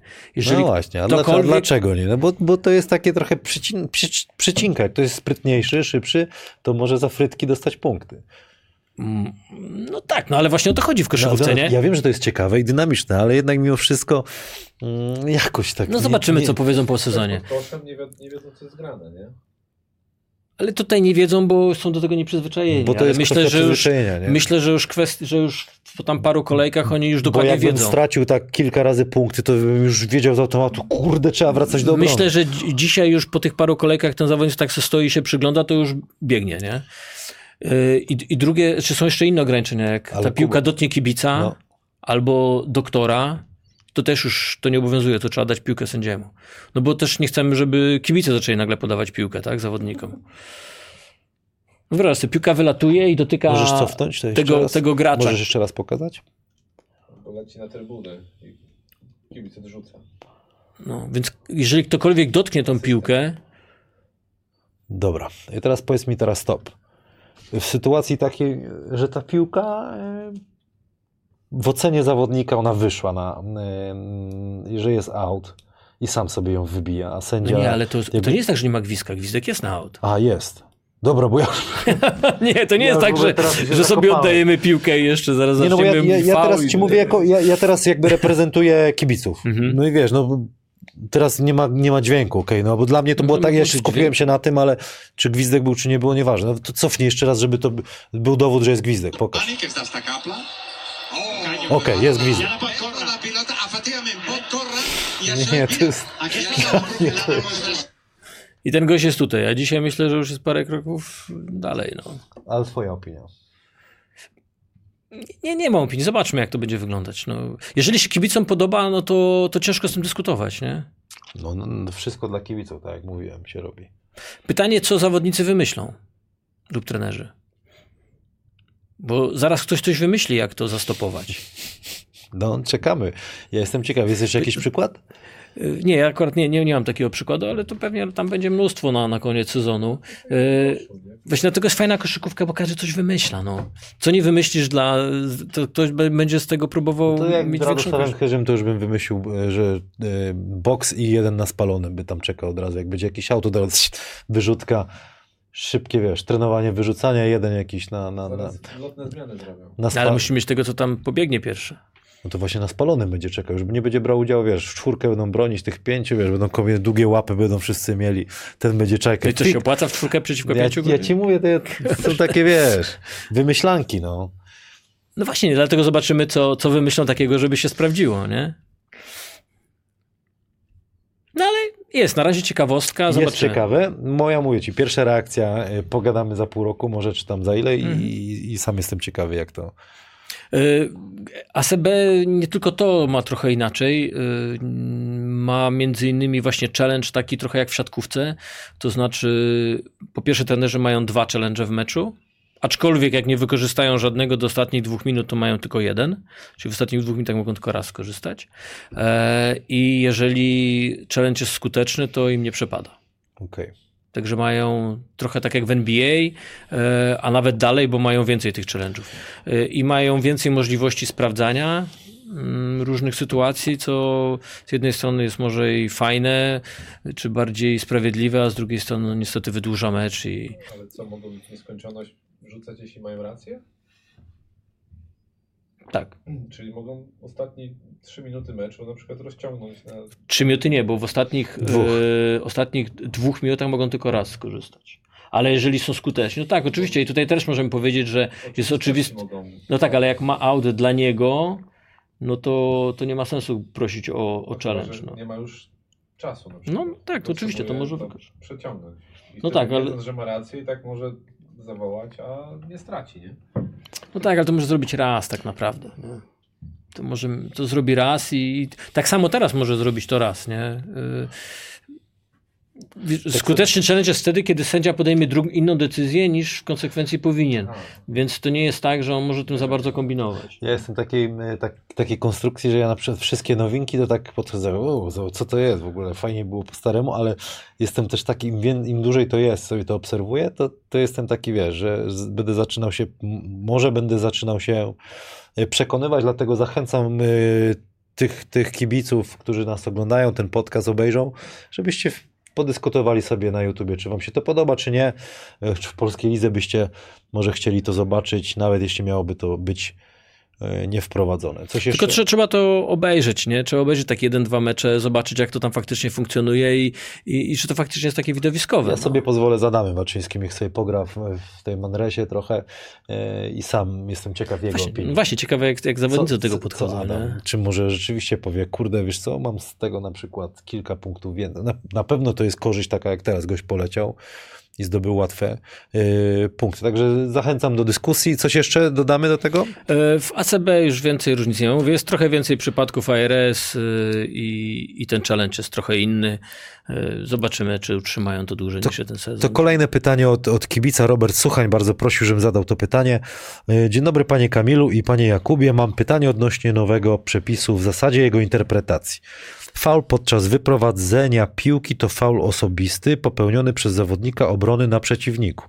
Kiedy piłka jest wciąż w rękach sędziego lub jest w dyspozycji zawodnika wprowadzającego ją, kiedy w czwartej kwarcie oraz każdej dogrywce zegar y, czasu gry wskazuje dwie minuty lub mniej. Tu było, prosiłbym o szczegółowe wyjaśnienie ze strony pana Jakuba. No to właśnie rozmawialiśmy o tym na samym początku. To jest ten throw-in foul, który, który jest po prostu zwykłym faulem, karanym jednym rzutem. Nie, nie, nie jest to żaden faul niesportowy ani techniczny i piłka wraca do tej samej drużyny, wprowadzana jest najbliżej miejsca popełnienia faulu. E, może być taki przypadek, że faul jest na polu ataku, a, a piłka była na po, wprowadzana na polu obrony, więc będziemy wprowadzać na przykład z pola ataku. Także Robercie, pytanie e, zostało e, zadane. Może jeszcze jedno. Wojtek Jadrowski, albo nie dał on. E, Może niech pan Jakub wyjaśni, jak to jest z tymi powtórkami na życzenie sędziego. E, Może, możesz sprawdzać... Tak? Sędziego jest napisane. Mhm. Może sprawdzać wszystko, czy jedną rzecz w dowolnym momencie meczu? Jak to oceniasz? Czy nie lepiej e, mieć sędziego war do tego, jak w piłce? No, w, piłce się różnie ten VAR sprawdza, ale to nie, nie, nie, wchodźmy w te tematy. Em, tak jak powiedziałem, jeżeli chodzi w ogóle o powtórki, y, to tak jak była wielka euforia, że to w końcu jest w koszykówce, że możemy sprawdzać, to tak teraz zaczęli wszyscy walczyć, łącznie z NBA, z tym, że trwa to za długo. I, i wszystkie ligi tak naprawdę, może poza hiszpańską, zredukowały możliwości sprawdzania pewnych rzeczy. I to y, oznacza, że zaczyna odgrywać rolę to, co trenerzy często zwracają uwagę, że nie chcą dodatkowych przerw, wybijania z rytmu i tak dalej. Nieważne, czy to robi trener, czy to robi sędzia. E, trener, jak prosi o ten zwany challenge, o którym już rozmawialiśmy trochę, to może prosić o jedną rzecz do sprawdzenia. No ale e, oczywistym jest, że jeżeli my tam idziemy i możemy coś jeszcze sprawdzić, to my to sprawdzamy. Ale jest lista rzeczy, które możemy sprawdzać. Nie możemy sprawdzić sobie, czy faul był, czy nie był. Nie możemy sobie y, zmienić faulu, y, nie wiem, przy rzucie, że jednak nie dotknął, więc nie ma tego faulu. Są rzeczy konkretne, opisane. W większości te rzeczy są fajne, że są, tak jak powiedziałem, na przykład zegar się źle zatrzyma lub nie zatrzyma, lub nie ruszy. Y, out, czy był w tą, czy w tamtą, czy tak jak w Eurolidze jest jeszcze możliwe sprawdzenie, czy w ogóle był out. Taka sytuacja często, która się zdarza, że zawodnik ma stopę nad linią i teraz czy ten out faktycznie był, czy nie, mając tyle kamer w Eurolidze jest to możliwe do sprawdzenia.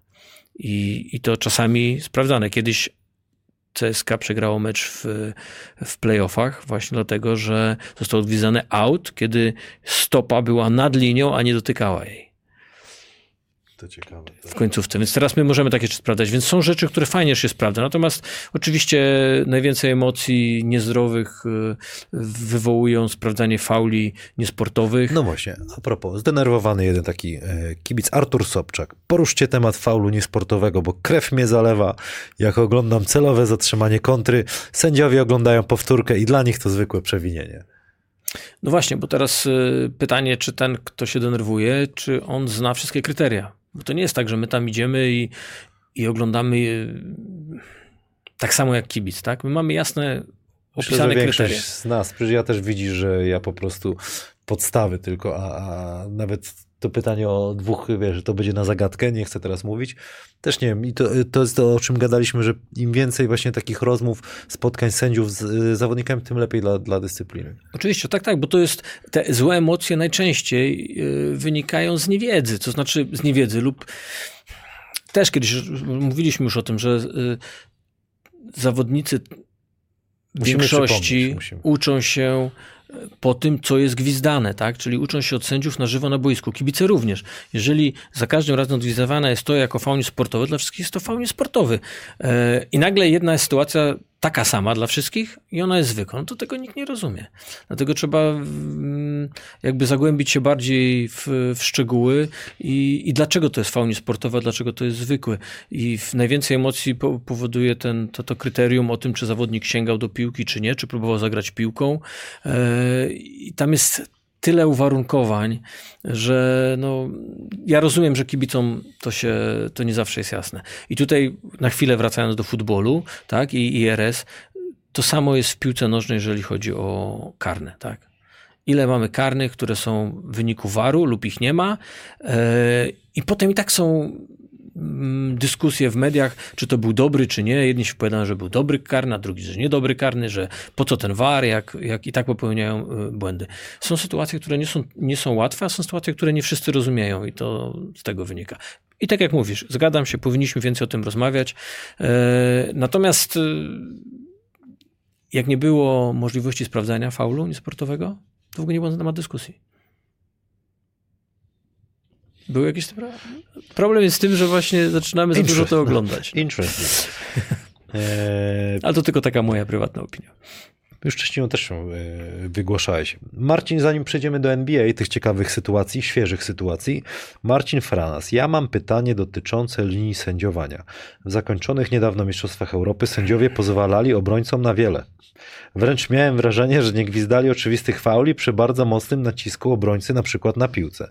Odnoszę wrażenie, że sędziowanie w polskiej lidze jest bardzo aptekarskie, mnóstwo gwizdków, niemalże każdy kontakt jest gwizdany jako faul. I teraz pytanie, dlaczego według pana Jakuba sędziowanie w naszej lidze aż tak bardzo się różni od sędziowania e, na mistrzostwach, czy też wcześniej eliminacji, w których grali Polacy, czy na końcu w Eurolidze. Z góry dziękuję za odpowiedź, pozdrawiam. To jest takie pytanie, które. Ale musiałem e, zadać. Możemy no rozpocząć... Robimy to dla kibiców. Tak, słuchaj. tak, oczywiście. Znaczy, to dobre pytanie, no ciekawe. Yy, Nie chciałbym się odnosić do mm, czy poziom w polskiej lidze, czy w, w, na Eurobaskecie, czy w Eurolidze jest lepszy, czy gorszy, jeżeli chodzi o sędziów. Yy, Każdy niech sobie odpowie sam. Natomiast Pierwsza rzecz, y, tutaj podważę jakby y, pewną teorię, która została zawarta w tym, y, w tym pytaniu. Jeżeli spojrzymy na ilość fauli odgwizdywanych w meczach, to nie jest to taka duża różnica. A nawet być może są mecze, które ku mojemu zdziwieniu w polskiej lidze mają bardzo małą ilość odgwizdanych fauli, mimo że grają drużyny, które grają na kontakcie i tak dalej. Nie chcę teraz dokładnie konkretnego meczu przy, przytaczać, ale ostatnio właśnie jakiś taki mecz mnie mocno zaskoczył. Znając drużyny, byłem zaskoczony, że tam było w faulach, nie wiem, 15-13, gdzie normalna ilość fauli to jest, to jest właśnie 22 do 21, 20 do 20, takie, to, to są takie normalne mecze. Są oczywiście mecze, gdzie jest po 30 fauli na każda drużyna ma, e, ale to też wynika z różnych rzeczy. I teraz wracając do tego pytania. E, nie odpowiada się pytaniem na pytanie, ale rzucam tezę. E, czy kontakty które są odgwizdywane, które są nazwane każdy kontakt, byle jaki kontakt, e, które są odgwizdywane w polskiej lidze, czy one w ogóle występują w Eurobaskecie? Bo z czego wynika V? Najczęściej wynika z tego, że e, ten obrońca, mówimy, większość fauli jest w obronie, e, ten obrońca jest za wolny, tak? lub nie potrafi obronić tego szybszego gracza. I, i, I co robi? Wspomaga się rękami, spóźnia się y, z kolanem, nie jest w stanie utrzymać legalnej pozycji obronnej. I teraz, czy ten sam rodzaj faula będzie na Eurobaskecie? Z teorii powinno być ich mniej, bo tam są automatycznie jest więcej lepszych graczy, jest mniej tych wolniejszych graczy, tych, którzy nie potrafią dobrze bronić. Tak? Mogę taką tezę rzucić. No ale pro, pro, pro, proporcjonalnie są jeszcze lepsi w ataku. Też, masz rację, oczywiście ale jednak y, y, pewne odruchy i na przykład grania rękami, no ci gracze tam już nie powinni takich mieć, tak? Możemy teraz kolejny faktor sobie dorzucić, tak? W jakich ligach grają, jak one są sędziowane. Tak? I na pewno inaczej jest wyszkolony zawodnik grający w ACB ze względu na poziom na przykład sędziowania tam, a inny jak w jakiejś tam lidze, nie obrażając, której nawet y, do końca nie wiem jak wygląda. Panie Adamie, poprosimy jako przerwę teraz y, film od y, Adriana Mroczka-Truskowskiego. y, Nauka koszykówki z portalem www.znawcyopon.pl. Jak chcecie wymieniać opony, to jak zawsze będę przypominał u naszego partnera www.znawcyopon.pl. Zapraszamy na odcinek. Sami zobaczcie, co Adrian Mroczek-Truskowski przygotował tym razem dla Was. Witajcie w kolejnym odcinku. Dzisiaj omówimy sobie tak zwane corner tree, czyli zamykamy rogi boiska, rozszerzamy jak najbardziej nasz atak, wypełniamy te rogi po to, żeby było jak najwięcej miejsca do zaatakowania dla gracza z piłką. Co to znaczy jak najwięcej miejsca? Wiadomo, że pięciu graczy ma pięciu obrońców, więc im więcej zabierzemy przestrzeni, im, im dalej wypełnimy to boisko, tym więcej będzie miejsca dla graczy obwodowych do tego, żeby zaatakować kosz. Jak to wygląda z obrońcami? Wiadomo, że w grze 5 na 5 mamy stronę piłki, stronę słabą, czyli tam, gdzie nie ma piłki. Te dwie strony przedziela oś boiska. Dzięki temu podziałowi, tak na dobrą sprawę, wiemy, że część z graczy w obronie będzie w tak zwanej pomocy. Obrona pola 3 sekund daje tak naprawdę sytuację, w której gracz z piłką, który zbliża się do kosza, ma prawdopodobnie jednego, dwóch, czasami nawet trzech obrońców. Co dają nam właśnie wypełnione rogi? Cała w tym tajemnica, żeby rozszerzyć jak najbardziej e, grę obrony, żeby obrona miała jak najwięcej do roboty. Widzimy tutaj na przykładzie, kiedy ta pomoc w polu 3 sekund tak naprawdę jest na tyle niebezpieczna, że otwiera rzut trzypunktowy.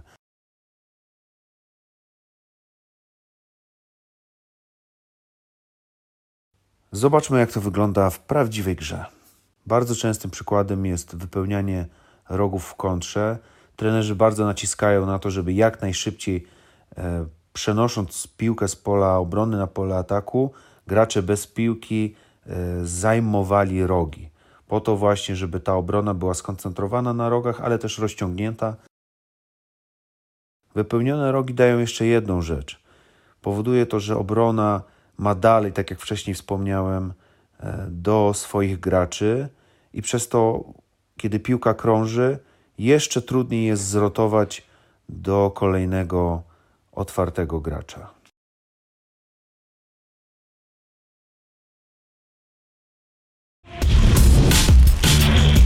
Wróciliśmy y, po nauce koszykówki z portalem y, znawcy www.znawcyopon.pl. Mówisz, że dobra kawa? Tak.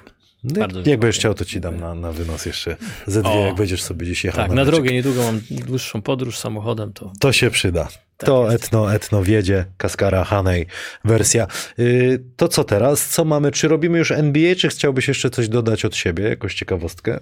E, tak, miałem właśnie, bo to jest tak dużo, mówimy o tym, jak fajnie, że się w ogóle o koszykówce rozmawia i tak dalej i, i, i, i jakby już oczywistą oczywistością jest, że fajnie jak się wymieniają spostrzeżeniami trenerzy z sędziami, zawodnicy z sędziami, sędziowie z trenerami i tak dalej. E, niedawno jeden z, z aktualnie zagorzałych kibiców Walencji, czyli znany ci Filip Kenik, e, skontaktował się po meczu Euroligi, który oglądał na żywo za linii końcowej, jak to mówił. E, oczywiście nie wszystko widział dobrze, zaznaczył, ale właśnie skontaktował się, żeby, żeby zapytać o parę sytuacji w końcówce meczu. Końcówka meczu była dość e, dramatyczna, e, była i dogrywka, nie, chyba nawet nie wiem, czy była, była chyba dogrywka, ale w razie wygrać ten mecz mógł każdy. No i było tam 3-4 sytuacje, w których, których, o które Filip zapytał.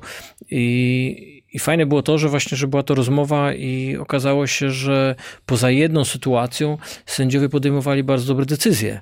Problem był taki, że po prostu, czy to kibice na hali, którzy nie zawsze chcą zrozumieć, bo wiadomo, jest to jedna z też gorąc, hal w Eurolidze, e, to też nie rozumieją, bo po prostu nie wiedzą o pewnych rzeczach. I takim właśnie sytuacją, którą też kiedyś rozmawialiśmy o tym, ale ona coraz częściej występuje i nie jest łatwa dla sędziów, a też jest trudna do zrozumienia e, dla kibiców. E, to jest sytuacja, w której mamy rzucającego za trzy. Bardzo często musimy, i o, tym wszyscy mówią, musimy chronić rzucającego, tak? Czyli ten rzucający e, ma prawo spaść na, na, na, na, na parkiet, tam gdzie było wolne, jak wyskakiwał. I teraz, jeżeli zawodnik mu podstawi tam nogę, pamiętamy parę kontuzji, które były, no to jest to fał, a jeżeli jeszcze skręci nogę, albo mu się coś nie daj Bóg gorszego stanie, no to jest co najmniej to fał niesportowy. E, I na to już sędziowie jakby, no rzadko się zdarza, żeby tego nie odgwizdali, chociaż w pierwszej kolejce Euroligi akurat taka sytuacja się wydarzyła, mówię o tym, bo było to ogłoszone na, na, na, na stronie Euroligi, więc jakby jest to oficjalne, gdzie sędziowie nie zauważyli tego, że zawodnicy spadli sobie na nogę. To jest jeszcze drugi aspekt, mianowicie zawodnicy, którzy wiedzą, że mocno dbamy o ich bezpieczeństwo, wykorzystują to. I mamy to we wszystkich ligach. I tutaj też się coś takiego wydarzyło, czyli mamy zawodnika, który rzuca, a następnie e, wyrzuca nogę na bok, żeby złapać kontakt z tym obrońcą. Gdyby on jej nie wyrzucił, to tak zwany cylinder tej, tej swojej nogi prawej, to by tego kontaktu nie było, biały by spadł, on by spadł, bez żadnego kontaktu i byłby po prostu tylko niecelny rzut za trzy punkty. Natomiast tutaj w tej sytuacji ta wystawiona noga powoduje nie tylko, nie tylko to, że, że następuje kontakt, który może wprowadzić sędziego w błąd, to jest druga rzecz, zawodnik biały się wywraca, czyli jest wyeliminowany z aktualnie z gry, czyli nie może iść na zbiórkę, ani biec do szybkiego ataku. I w takiej sytuacji, kiedy, kiedy właśnie nastąpiła wywrotka, musimy odgwizdać, tak jak tutaj sędzia poprawnie zrobił, fał zawodnika rzucającego. Nawet jak nie spowod... Myślisz, że to kopnięcie spowodowało jego upadek? Ten kontakt spowodował No ten tak, upadek. Tak, okej. bo gdyby on się po prostu potknął o no, tą no, nogę. no ja wiem, okej, no i ra, racja jakby, Tak. no okej. Tutaj tu nie chodzi o to, że on go kopnął jakoś specjalnie. On poszukał kontaktu. Ten kontakt znalazł i spowodował, że ten, gdyby ten zawodnik się nie wywrócił, gdyby ten zawodnik po prostu spadł, to byśmy to potraktowali, czy my, to sędziowie potraktowaliby to be, bez gwizdka i, i gra by trwała dalej. Filip- Ważne, że nie było odwizane fał obrońcy. I, i, I powiedz, Filip miał jakby już zdziwiony decyzją, tak? Rozumiem, czy właśnie... Nie chcę cytować, bo nie pamiętam dokładnie, ale był powiedzmy zdania, że sędziowie lekko przesadzili. Y, Trzy sekundy do końca jest remis. To też Czyli, y, trzeba wiesz, pamiętać. zasada, nie, lepiej nie gwizdź, lepiej nie gwizdnąć. Lepiej nie gwizdać. Ale tutaj sędzia gwizdnął, jest to bardzo dobra decyzja i powoduje, że biali mają piłkę. Jest to dobra decyzja i zresztą właśnie mieliśmy fajną, fajną dyskusję z Filipem i, i, i Filip po prostu mi powiedział, że o tym nie wiedział. Pozdrawiamy cię Filip, na pewno to obejrzysz i już masz wyjaśnione. Już miałeś wcześniej pewnie wyjaśnione. Tak, a dzisiaj Walencja grała, czy nie? Ciekawe, Panie, ja już nie wiem, nas- 23.26 jest ogólnie. Dla kibiców tak kochamy to robić, doceńmy to, że Jakub Zamojski z nami, bo jesteśmy po rozmowie ogólnie z Mateuszem Babiarzem, którym rozmawialiśmy w czwartek wieczorem e, i jest już 23.27. Możesz Ojej. sprawdzić, masz ten, masz od razu odpaloną już stronę e, Eurocupu? A propos Walencji? Prawda, To szybko na telefonie. Czy oni, Nie bo ja nawet, nie, nawet wiem, czy oni... Euro- Euroligi. Euroligi, tak. Nie wiem, czy oni dzisiaj grali. I czy grali w domu, czyli czy Filip był nam... sprawdza, już widzę, bo to już słyszę. Tak, Walencja grała i o, wygrała z Albą Berlin, o której dzisiaj wspominaliśmy w domu. Także Filip pewnie jest w dobrym nastroju. Nic nie pisał do tej pory, więc 87-73. Tak jest, Walencja wygrała e, z Berlinem. Także to taka ciekawostka. Yy, czyli co, przechodzimy do NBA. Myślę, że tak, bo, bo, bo wiele ciekawych się rzeczy działo. Poprosiłbym cię o mecz e, Los Angeles A Lakers może powiedzmy szybko jeszcze o tych y, różnicach, zmianach w przepisach, bo są tam. w NBA. Dobra, kurczę, Tak? przepraszam cię. No nie, nie, no oczywiście. Ja, Ten jest no fa- jesteś tu po to, żeby, nam przybliżyć. Znaczy, bo to jak kibice oglądają, to zresztą taka pierwsza duża zmiana to jest to, co było wyczekiwane i co ciekawe, w NBA to musiało przyjść z trudem, bo, bo Europa była pierwsza. Y, Oni to nazwali trans, y, y, Transition Take. Y, I tak naprawdę to chodzi tak o ten fał, który u nas jest uznawany za faul niesportowy w momencie, kiedy zawodnik nie ma szansy zagrania piłką. I ten fał u nich już teraz jest. Oczywiście jest inna kara, bo nie mogli tak wszystkiego skopiować. I u nich jest karą jeden rzut, normalny fał personalny, jeden rzut i ta sama drużyna dostaje piłkę. Czyli jak masz taki fał na zatrzymanie szybkiego ataku, to masz tylko jeden rzut i, i, i piłkę z boku. U nas jest trochę bardziej surowa kara, ale zasady są dokładnie te same. Zresztą e, na filmiku szkoleniowym, który gdzieś tam e, e, oni pokazują. Momencik.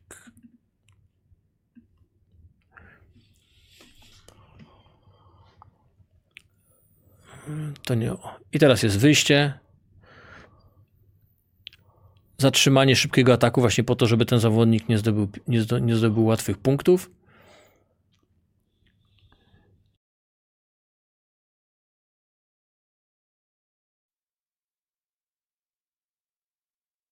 I tutaj Gietrach. dokładnie to, że nie, nie, nie było próby zagrania piłką, yy, był tak zwany, jak to mówią zawodnicy, szlaban, tak, i, i, i jest to fał. U nas byłby to fał niesportowy, u nich jest to tej, Wcześniej był. transition take fał.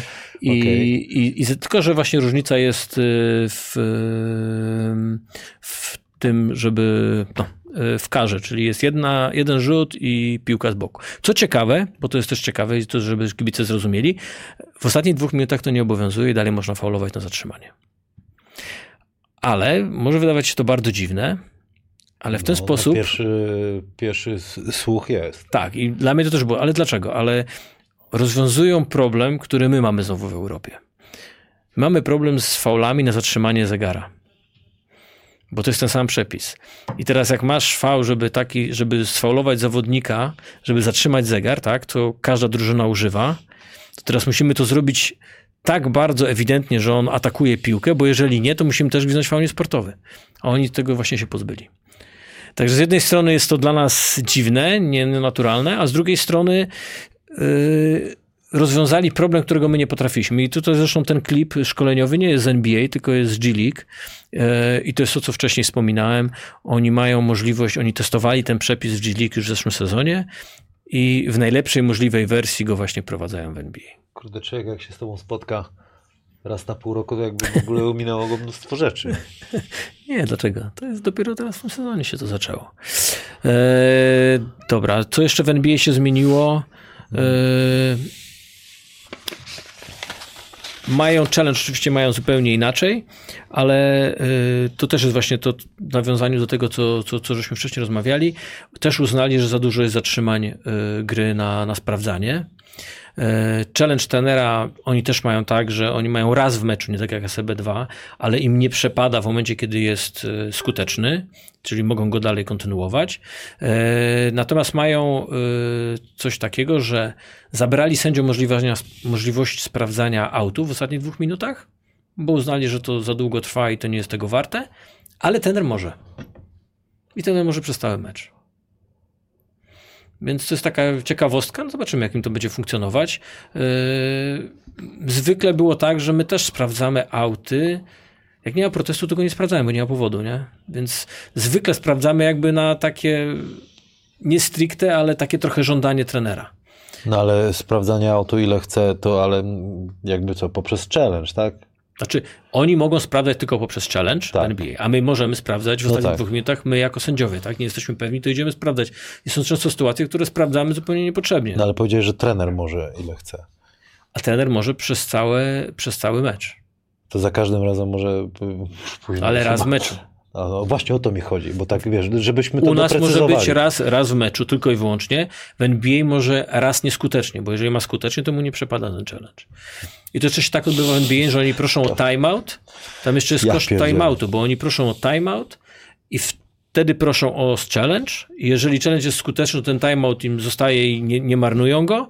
A jeżeli y, ten challenge jest nieskuteczny, to że tracą challenge, to jeszcze tracą ten Ja bym poprosił o- ogólnie o brawa, gdyby to byli kibice, żeby ci jakby docenili. Tak, no to jest strasznie trudna praca. To jest trudne. Ale to akurat A chociaż brzmi skomplikowanie, ale jest nadal trudne. No, trzeba to wszystko potem pamiętać. nie? Pamiętać nie? i weź to wprowadź w życie. Dziesięciu tam gości biega i coś chce. Plus trenerzy i ławka i kibice. No i ci kibice, nie? którzy chcą wszystko Ale inaczej. mówisz, że warto. Lubisz to. Ja ci uważam, tak jak powiedziałem na początku dzisiejszego programu, że to jest po prostu ciekawe. Ja, ja, ja, ja zacząłem sędziować, bo mnie ciekawiło właśnie ta, skomplikowana część koszykówki, też ona ciągle ją rozwijać, poznawać.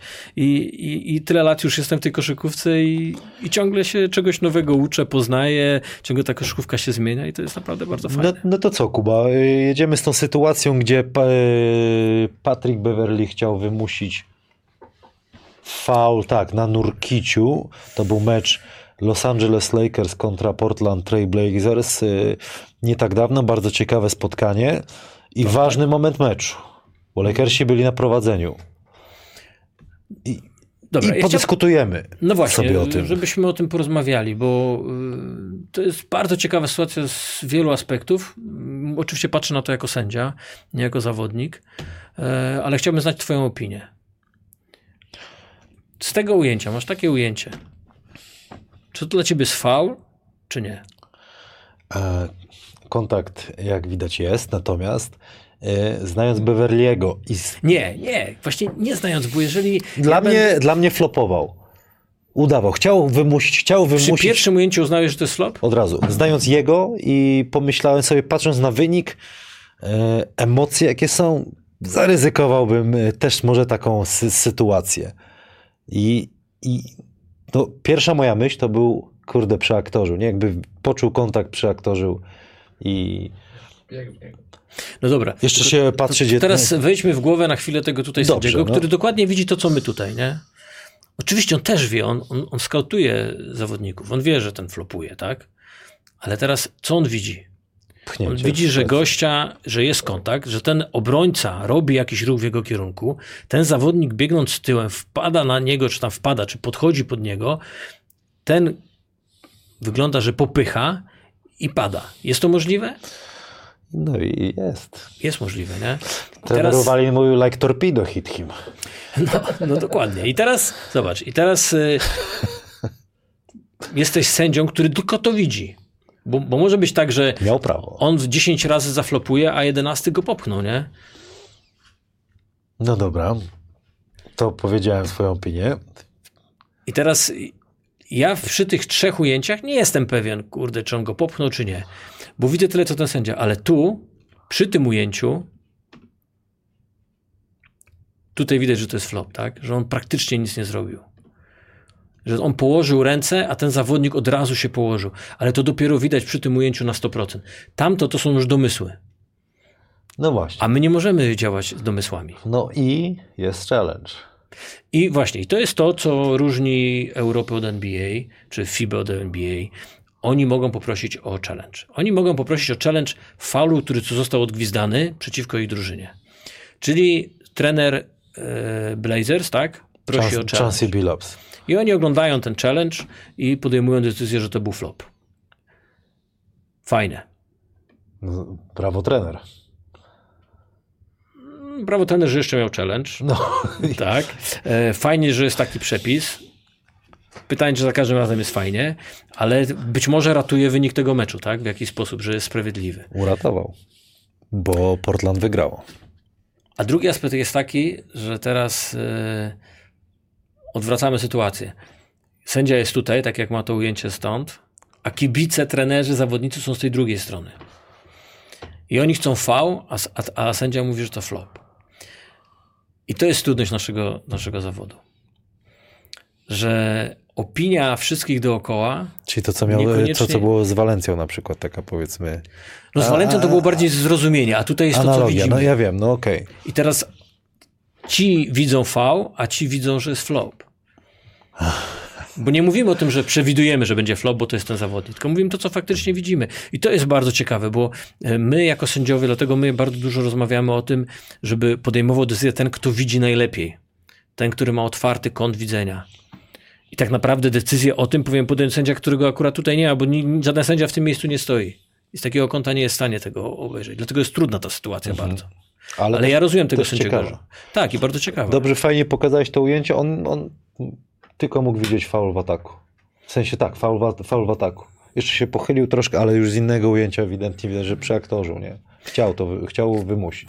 To jest dowód na to, że wbrew temu, co mojej opinii, no dobrze, że oni akurat mają challenge na, na, na V i, i tylko oni. Yy, póki co, my tylko na faule niesportowe. Yy, no i czasami się to sprawdza. Czyli ale no- pewnie ileś przypadków byłoby takich, żeby się nie Nauka, sprawdzało. nauka z tego dla, nawet za, dla zawodników, którzy chcą coś takiego robić, że, że czasami no, nie warto, bo to, to się może Zaryzykować, nie? w takim momencie, kurde, to już musisz być po prostu tak trafiony, że już nie ma wyboru nikt, nie? Ciekawa bardzo Ale sytuacja. sam pewnie wiesz lepiej niż ja, yy, bo ty to mm, prawdopodobnie uczestniczyłeś w tym, a ja znam to z opowieści lub z obserwacji. No zawodnicy ćwiczą te flopy, nie? I one są też coraz lepsze. Ja bardzo chciałem, e, jak biegałem po, za, za zawodnikiem, który korzystał ze stagerów. Wiesz, y, kiedyś trener o mnie powiedział, że ktoś mi tam powiedział ostatnio, że trochę mnie więcej jest tak, troszkę mnie jest więcej i tak dalej kilogramów. Kiedyś byłem troszkę chudszy, jak ktoś odpali i tak dalej, chociaż wtedy zawsze mówię, a Kamil, to tam trochę za dużo. Ale trener Jankowski mówił, że jaki by Kamil, jedno drzewo na pustyni będzie, to ty zawsze w nie uderzysz. I miał na myśli zasłony, po których gdzieś tam się yy, przebijałem.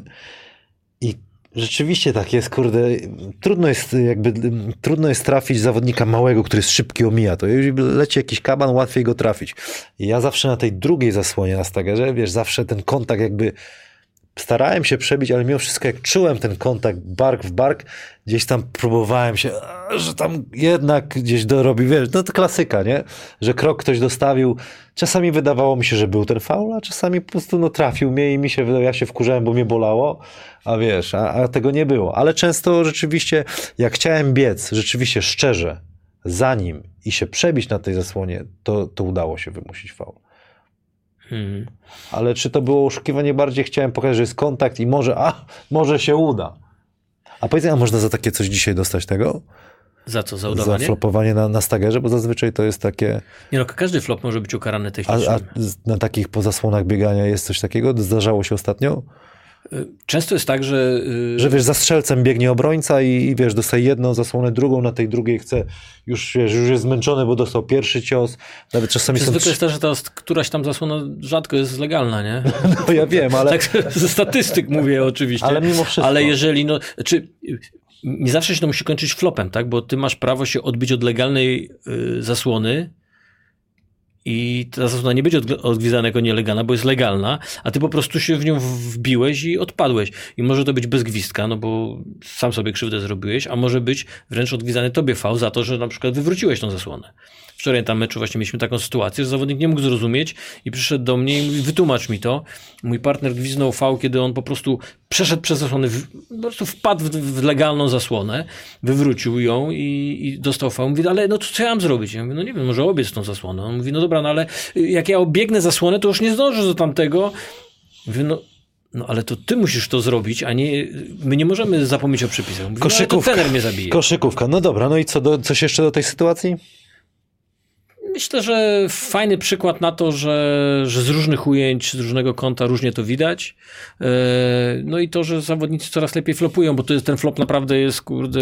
No Patrick Beverly to jest świetny obrońca, ale tu myślę, że prze, przecenił swoje umiejętności. Ale chciałbym na chwilę wrócić może trochę prywaty, ale jest to dla mnie ciekawe, bo zacząłeś mówić o swoich odczuciach na meczu e, jako zawodnika. I puszczę taki przykład e, z meczu w zeszłym tygodniu. Gdzie mam patrzeć? Będzie kilka, będzie parę powtórek, ale y, patrzysz na, na tych Okej. graczy pod koszem. Jest rzut do kosza, tu przy rzucie się nic nie dzieje, wcześniej też się nic nie dzieje. Jest rzut do kosza, jest y, y, tam połowa czwartej kwarty, prawie remis. Bardzo fajny, szybki mecz, hala ani razu nie obudzona, wszystko jest super. Natomiast, ten, natomiast mamy taką akcję.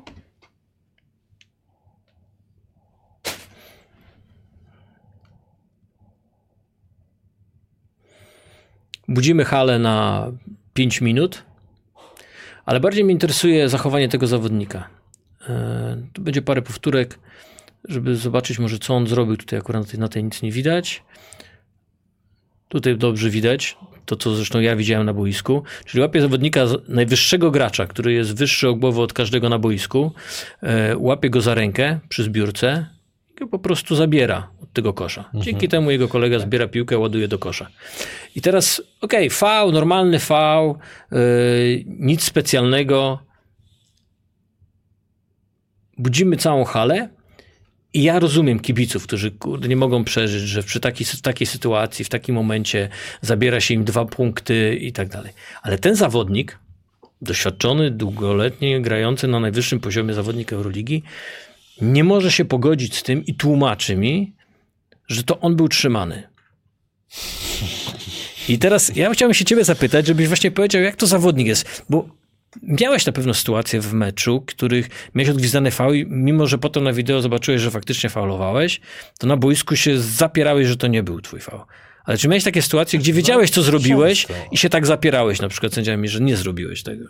Raczej było, rzadko chciałem ten, e, zrobić coś, żebym oszukał. Bardziej w takiej sytuacji bym się kłócił chyba tak jak on po prostu, nie? Z, po prostu, że był jakiś clinch, jakiś cis, trochę się poszarpaliśmy, wiesz, w ferworze walki ty nie kontrolujesz w ogóle tego właściwie, co to, to naprawdę jest jakiś level y, master, że ktoś w, na tym etapie meczu, wiesz, no teraz nie jest jakiś turbo y, końcówka, ale nadal, że kontrolujesz to, wiesz, teraz tylko pociągnę, to zobaczymy i tak dalej. Wydaje mi się, że to jest w ferworze walki, takie później emocje są. Nie, nie, nie. Czyli to nie jest gra, że on protestuje, żeby protestować, żeby halę obudzić, żeby, żeby wywrzeć presję, tylko on po prostu faktycznie wierzy w to, że on nie faulował. To już robią zawodnicy moim zdaniem na najwyższym poziomie. Jak są w pełni świadomi tego, ja, ja, ja takim nie byłem, wydaje mi się, żeby takie rzeczy... Żeby Grałeś w takie- Eurolidze, grałeś no, grałem, ale, na najwyższym poziomie nie przez wiele lat. Coś te, takich. Marcin Sroka był taką osobą, uwielbiał podkręcać e, trybuny poprzez takie rzeczy. Radosław Chyży by, by, byli tak. To są też e, cechy charakteru, które wiesz, e, masz coś takiego, kurde, zrobię teraz to, pod, podkręcę atmosferę. Ja czegoś takiego nie miałem, nie czułem tego, żeby to robić. Oczywiście, jeżeli był jakiś klient, się przepychałem, no to wiesz, w ferworze walki to ci mówię, że czasami wiesz, no pociągniesz kogoś, on ciebie pociągnie, czy podepchnie, no nie, jakby nic, nic wielkiego, ale to są moje odczucia takie na gorąco teraz, które ci opowiadam. Znaczy, to jest dla mnie ciekawe, bo ja właśnie chciałbym y, zrozumieć jego. On, on po meczu zresztą rozmawialiśmy i, i on tam nawet przeprosił za to, ale, Ale myślisz, że. Bo, bo, a cofnij, a gdzie, gdzie możemy cię zobaczyć? Czekaj, gdzie ty tutaj jest? ja jestem jesteś- pod koszem i tam Pokaż, żeby jeszcze ktoś, kto nie, nie ciebie nie namierzył, żeby ten. no, właśnie tutaj pokazuję na środku. A pięknie. Nie ma mnie na tym, nie ma mnie na, w momencie gwizdania faulu. Wiesz, to jest sytuacja, w której cała hala patrzy na tą piłkę, czy wpadnie. No Nikt tu tak. nie patrzy, tak? Ja rozumiem, że on chce być sprytny i, i, i w tym momencie pociągnąć. To jest wiadomo, no to jest właśnie to doświadczenie. Ale wyobraź, ten gość jest najwyższy, najlepiej zbierający. Jest, on nie ma problemu zrobić krok i zebrać tą piłkę. I ten gracz nie ma szans. No to powiem dał się tego odciągnąć? No jak kogoś za rękę go ciągnie. To wyszarpałby ją. Ja nie szarpał ręką. Powiem ci, że szacun, że to zauważyłeś. W ogóle jakbym patrzył na to w ogóle jako kibic, bym się tylko właśnie skupił na tym, że ten, że, że jest to, co oni, reakcja kibiców, nie? No właśnie, bo, ale, bo tam na, jestem przekonany, że większość z tych ludzi w ogóle nie wie, co było gwiźnięte, bo, bo nikt na to nie patrzy. No kto teraz patrzy na tych graczy, jeżeli piłka jest w kosz? Oczywiście tylko sędziowie. I to jest też ciężko, y, czy to jest ciężko zrozumieć jakby i naszą rolą jest również właśnie patrzeć jak najwięcej poza piłką, a nie na piłkę. Na No i piłkę dobra, z ciekawości, jakby tam y, ci lu- ludzie, którzy zarządzają Euroligą powiedzieli super Kuba, super Gwizdek? Znaczy, no, jest obserwator na meczu i on od razu po meczu, bo ja zadałem to pytanie, bo oczywiście y, to ma też znaczenie dla mnie, tak? Ja jestem pewien pewnej sytuacji, ale protest zaczyna się zastanawiać, kurde, może ja coś, wiesz, źle widziałem, nie? Albo może mi się coś wydawało, popełniłem błąd. I, i jedno z pierwszych pytań moich było właśnie, jak to wygląda, powiedział, że dobra decyzja, że No to super. to widział to i tak dalej, ale wiesz, to nie, nie zawsze tak musi być, czasami popełniamy też oczywiście błędy. Ale ciekaw jestem właśnie, jak to zawodniczy, czy to jest, czy, czy jest możliwość, że on to robi z pełną premedytacją, myślę, czy jest możliwość, że on po prostu nie wie, że faulował? Ja, ja myślę, że to jest w 90% zawodników y, jest przecenianych przez sędziów, moim zdaniem, jeśli chodzi o tą... No bo rozmawiam z tymi chłopakami, widziałem, no są którzy zawodnicy na tyle jakby świadomi i w, w takich momentach meczu, że mogą coś takiego zrobić, ale większość to idzie na żywioł. Tak mi się wydaje.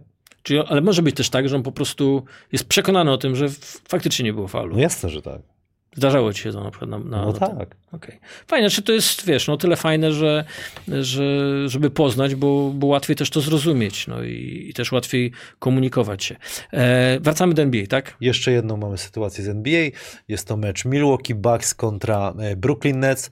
To też niedawno mecz rozegrany. Mm, Trener Steve Nash po tej sytuacji został e, wyrzucony z boiska. E, Podobała mi się jego reakcja na tyle, że właśnie to jest ciekawe. Czy stop teraz możesz dać? Albo to nie jest to. Tak. A, przepraszam. Dobrze, no to ja sobie już będę szukał, ty mów. To ja mam do ciebie pytanie, czy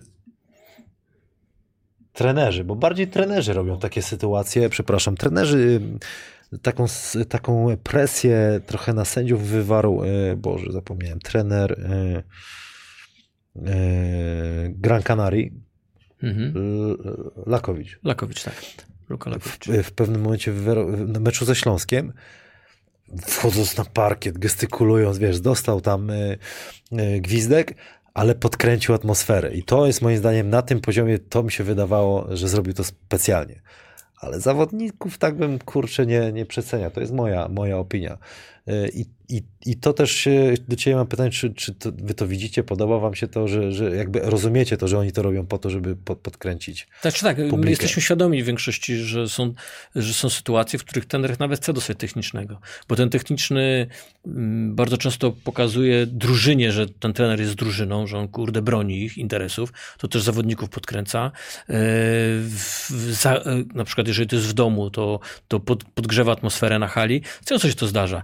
E, również wybija z rytmu na przykład dobrze grającego przeciwnika, tak? Bo po takiej sytuacji tam zawsze jest jakieś zamieszanie, coś się dzieje, y, różne zdrowe i niezdrowe emocje wchodzą w grę, więc y, są trenerzy, którzy to robią bardzo dobrze i tak faktycznie na tym meczu też miałem takie odczucie, że Luka Lakowicz chciał dostać tego Chciał, technicznego. Bo nie Y, szło drużynie, bo Śląsk nie dobrze szło, grał. tak. I, i jakoś tam mu to zafunkcjonowało. Wiesz, no byli na przykład tacy słynni trenerzy jak Wujosewicz w Partizanie, który potrafił tą halę gorącą tam w Belgradzie tak zagotować i to nawet nie dostając technicznego, tylko na przykład rozkładał ręce na jego rozłożenie rąk. Cała hala już jechała na sędziów, on temu, przy tym sędziu przechodzący mówił, dobra decyzja, dobra decyzja. No ale nikt tego nie słyszy, tylko wszyscy No to widzą dobra, to jego- tutaj jak obserwowałeś tą sytuację, zaraz zobaczymy, trener Nash dostał, trener Brooklyn Nets dostał y, szału, to była bardziej frustracja, czy taka próba właśnie? Wiesz, nie oglądałem tego meczu, to jest dla mnie y, trudne do oceny. Ale to, to oceńmy w ogóle, chodzi mi o to, czy to był faul w ataku, A jak nie. uważasz? Ja bym gwizdnął chyba. Ale wiesz, ja jestem tylko z, z, zawodnikiem, który nie ogarnia przepisów. E, czy tutaj jest ciekawe, właśnie, bo to, co ja to przez to- chwilę powiedziałem, ale to On jest... też trochę dodał do tego. Troszeczkę. Mógł. Zaraz wrócimy do kontaktu, ale jedna rzecz jest. Oni mogą mieć challenge na V, który został odgwizdany. Nie mogą robić challenge'u na to, co nie zostało odgwizdane. No to jest logiczne, bo byśmy mieli same challenge, yy, czyli jeżeli nie został odgwizdany V, to ten nic nie może zrobić. Bo gdyby była sytuacja, że został odgwizdany V jego zawodnikowi, No tak. to by prosił o challenge, sprawdzamy, korygujemy. A tutaj on niewiele może zrobić, więc to też może być wynikać z tego frustracja. No dobra, ale wracamy do kontaktu, tak? Nawet nie znając przepisów, kto powoduje kontakt? No, biega. no a gdzie, za co, nie może sobie biec? Przecież fajnie podbiegł, za stop. Wyczaił go, że chce iść w prawo. No i co, dobrze zajął pozycję, został, popatrz. Odepchnięty, a że jest lżejszy o 30 kilo, to tak upadł. Bardziej naturalnie to wygląda niż Beverly, który dostał trafiony w plecy i przeaktorzył. To ciekawe, bo to jakbyśmy włączyli fonię, to, to przy powtórce komentator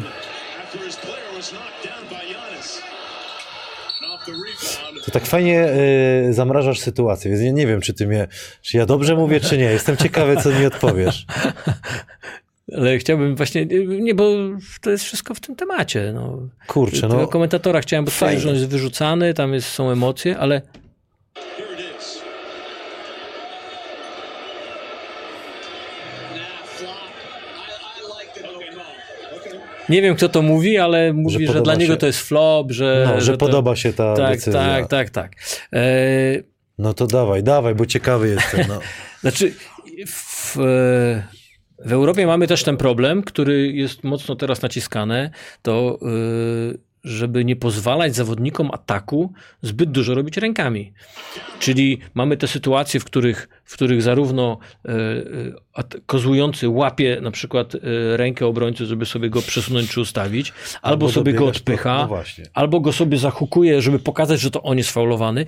I teraz my musimy to ocenić, czy te, to jego zagranie jest pierwsze nielegalne, czy obrońcy jest pierwsze nielegalne.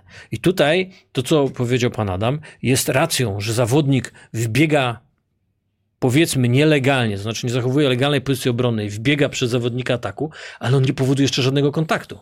Bo jest malutki i ma... ma... Nie, nie dlatego, że jest malutki, po prostu No, jeszcze jest duża nie, no, ale jest- Nie ma kontaktu, on tam może sobie wbiec. Nie... A no ale jak ja bym tam wbiegł albo kto większy, to już by był kontakt wcześniej. Chodzi mi o to, że fajnie zajął pozycję, sprytnie. Znaczy, on nie zajął tej pozycji. I teraz, Czy gdyby, gdyby nie ta ręka, zapominamy, wymazujemy ją na Photoshopie, tą rękę, i ten zawodnik wpada najprawdopodobnie bark w bark w tego obrońcę, to jest fał obrońcy. Ale on nie robi tego. Robi coś, co powoduje, że za kontakt on jest odpowiedzialny, on po prostu bierze i tego zawodnika odpycha. No czyli miał rację trener Nash, faul w ataku. Moim zdaniem, tak. Nie są to ostatnie dwie minuty, więc nie ma tam raportu yy, z tego faulu oficjalnie opublikowanego, ale prawdopodobnie miał rację lub miał prawo się zdenerwować, a ponieważ nie mógł wziąć challenge'u, Jeszcze blisko są. tak. I teraz coś tam sobie wkłada temu sędziemu, nie wiadomo co, yy, ale musi być tam ostre. Oni mają taki przepis, yy, którego my niestety nie mamy, ale to jest bardzo fajny przepis w NBA, że oni z technicznym nie dają go od razu, nie przerywając gry, tylko czekają do momentu, jak tutaj jest zbiórka, uspokoiło się A, i teraz on zatrzymuje, bo to nie jest to, że on dostał technicznego teraz. On, ten techniczny jest chwilę wcześniej, Ale on też szału dostał, że teraz dostał. Że, bo nie wiedział, że dostał. Znaczy on, on dostał ten technicznego za akcję, która wcześniej się odbyła, Tak, to tak ale zawodnik nie, nie stawiał za drużyny w niekorzystnej sytuacji i czekał, aż coś się wydarzy, tak? Nie, no bo moja żona e, ostatnio słuchała jakby z psami, jak się na, na nie krzyczy, że nie możesz na nie nakrzyczeć ileś tam sekund po Tak, tym tylko wydarzeniu, bo nie on tego nie zrozumie, dlatego nie porównuję trenera do tego, ale sama, sama wiesz, sama reakcja, on, on Powiedziałbym pewną anegdotę na ten temat, ale to się nie No to- nadaje. to- no, nie? publicznie. no bo gdyby dostał od razu, to by wiedział, a tutaj nie wiedział za co. Nie, no wiedział, na pewno wiedział. No przecież wiedział, co mu nawkładał. A oni generalnie no dobra, w NBA no, ale tak się zdziwił, że jak, to teraz mi dajesz? Takie na tej zasadzie ja to tak zrozumiałem. No, ale tak jest przepis, to jest dobry przepis. ja wiem, że dobry, tylko ile że- razy się zdarza sobie goś technicznego, a tam facet szedł do góry i, I trener Steve miał kumulację myśli w głowie. No tak, no ale tutaj prawdopodobnie musiało być tam ostro i dostał technicznego, a to był drugi, tak? On już wyleciał w tym momencie, czy za tę następną akcję wyleciał? Why, why? Ale bardzo mi się podobają ci kibice, co siedzą tutaj wzdłuż tej ławki. Oni się wszyscy cieszą. Tacy są uśmiechnięci. O, ci najlepsi są właśnie, o. się tak cieszą, jakby właśnie na to czekali przez cały mecz. I, I tam była taka właśnie sekwencja wcześniej takich mogli się tak czuć, ale chyba tam fauli nie było rzeczywiście, ale w ogóle Brooklyn Nets sfrustrowane jakby sytuacją, już nie, nie chcę zagłębiać się w klubowe tam relacje, ale, ale taka, to wychodzi też frustracja jest. Mo, może też chciał coś zmienić, tak? Mamy cztery punkty, no jeszcze dużo grania, ale może im tam nie szło, albo bali się, że, że to się prze, prze, prze obróci na ich niekorzyść, więc może chcieli właśnie zaznaczyć, tak? To też jest kwestia w trenerzy wierzą i pewnie w jakim stopniu mają rację, że w takie sytuacje wywierają dodatkową presję na sędziów, tak? Wyrzuciłem trenera, to Grecy tak zawsze uczyli. Za technicznego mamy cztery punkty do przodu, bo sędzia się czuje winny. Dalekie są od takiej teorii, ale, ale że, że to jest prawdą, ale jakaś presja dodatkowa jest, tak? No Cała pewno. hala się budzi i, i tak dalej, więc to myślę, że no, Kuba, co z tego wynika? będziemy kończyć. Jeszcze mam jedno pytanie z, z Facebooka. E, Czy podejmiesz się odpowiedzi na to pytanie? Chodzi o Zobacz. Polską Ligę. Najwyżej powiesz pomidor. Radosław Mazurek pyta. Chodzi o mecz Stargard-Astoria Bydgoszcz. Podejmujesz rękawice czy nie? Znaczy, jeżeli mam oceniać moją decyzję, to nie. Nie podejmuję, ale możesz przeczytać, ciekawe, bo to, y, zaraz coś mi się kojarzy, co to była sytuacja. No chodzi o ten rzut Metiusa w, w ostatnich sekundach w zegar. E, dobra, mogę powiedzieć swoje zdanie na temat... E, Mogę Czy zadać tak to naprawdę- pyta- mogę zadać to py- pytanie? Zadaj pytanie, tak. Znaczy powiedz o Czy sytuacji. sędziowie w końcówce meczu PGS Płynia Stargard kontra Enea Abramczyk Astoria Bydgoszcz popełnili błąd, nie korygując zegara po faulu w ostatniej akcji Astorii? Wszyscy mówią, że Bydgoszcz przegrała z technologią, ale czy czasem nie jest tak, że Spójnia powinna mieć 1,3 sekundy na ostatnią akcję? Yy, dobra, yy, ja nie, nie wiem, nie byłem tam i nie rozmawiałem z tymi sędziami po tym meczu, więc nawet nie mam takiej wiedzy, a nawet gdybym miał, to nie, nie mogę jej upubliczniać i, i oceniać tej sytuacji. Natomiast rozmawialiśmy dzisiaj o tym yy, odno, odnośnie challenge'ów i IRS-ów, czyli sprawdzenia na monitorze. Czy była możliwość technologiczna, żeby sprawdzić, ile czasu trzeba skorygować na monitorze? I być może nie było, bo nawet jak jest mecz w Polsacie, nie zawsze y, mamy technologię umożliwiającą nam zmierzenie czasu tam. Bo mówimy o dziesiątych sekundy, nie mówimy o 15 sekundach, tylko o dziesiątych sekundy. Żeby to skorygować, musisz mieć odpowiedni licznik. Jeżeli nie ma takiego licznika, to jak to chcesz zrobić? Bo musisz zmierzyć dokładnie, ile, no rozumiem, rozumiem. ile Czyli czasu minęło. Stolik tam ogarnia to wszystko, odpala Na później. stoliku to też nie ma co obwiniać, bo to jest naciśnięcie, tak? Po to w, we wszystkich y, rozgrywkach typu NBA, Euroliga są te precision time, że zegar się zatrzymuje w momencie gwizdka. Jest specjalny system, który zatrzymuje momentalnie zegar, bo, bo czas reakcji człowieka na stoliku to też jest, są stracone sekundy, czy tam ułamki sekund. Y, Więc ciężko kogokolwiek tam obwiniać. No tutaj ktoś powiedział, że tak, że ktoś przegrał z technologią. No prawdopodobnie tak, bo, bo nie było możliwości prawdopodobnie technicznych, żeby to inaczej rozwiązać. Chyba zadałem wszystkie pytania, bo gdybym nie za- zadał tego pytania, to pewnie by mnie zjadli, że tego pytania akurat nie zadałeś. Także mam nadzieję, że ich czyjeś pytanie zostało zadane, to przepraszam, ale dużo tych y, było naszych rozmów. Zachęcamy do oglądania poprzednich. Zagadkę na koniec sam. Dobrze? Tak, miały być Bo trzy pytania, są tak? zmęczeni do wygrania. y, Basketball Drills, książeczki 3. From A to Z. Naprawdę fajna rzecz. Y, Możecie wygrać, jeżeli odpowiecie dobrze na trzy pytania zadane w komentarzach y, na YouTubie pod tym filmem. Na trzy pytania zadane przez sędziego Zamojskiego i to, to będziesz na pewno musiał ty ocenić, czy są dobre. I pierwsza e, odpowiedź, pierwsza osoba, która poprawnie odpowie w nieedytowanym komentarzu. Mam nadzieję, że można to sprawdzić. Czy my możemy to sprawdzić, czy jest nieedytowany. Nie próbujcie tego robić, bądźcie, bądźcie uczciwi. Przychodzą maile. Wy, y, wygrywa, dokładnie. Są maile, są powiadomienia. To co? Pierwsze pytanie. Słuchacie uważnie. Tak, są trzy pytania. Pierwsze pytanie. Yy, zawodnik, który przebywa w tak zwanym pomalowanym, może tam w ataku może tam przebywać 3 sekundy. Pytanie jest, kiedy przestajemy liczyć mu 3 sekundy? Co musi zrobić, żeby, żeby te 3 sekundy przestały być liczone? Czyli w jaki sposób musi wyjść z tego pola, żeby te 3 sekundy były yy, zatrzymane, nieliczone już. Znacie pytanie, wpisujecie w komentarzu, jedyneczka, kropeczka, odpowiadamy. I drugie pytanie. Drugie pytanie, przy rzutach wolnych, w którym momencie zawodnicy na boisku mogą wejść, mogą się ruszyć, mogą wejść, e, opuścić swoje pozycje w momencie wykonywanego ostatniego rzutu wolnego. Mamy 10 graczy, e, jest rzucający, to jest jeden, jest pięciu, maksymalnie pięciu graczy, którzy stoją przy liniach pomalowanego i mamy pozostałych e, graczy, którzy stoją poza e, polem e, trzech sekund, trzech punktów, czy w polu trzech, trzech, trzech punktów.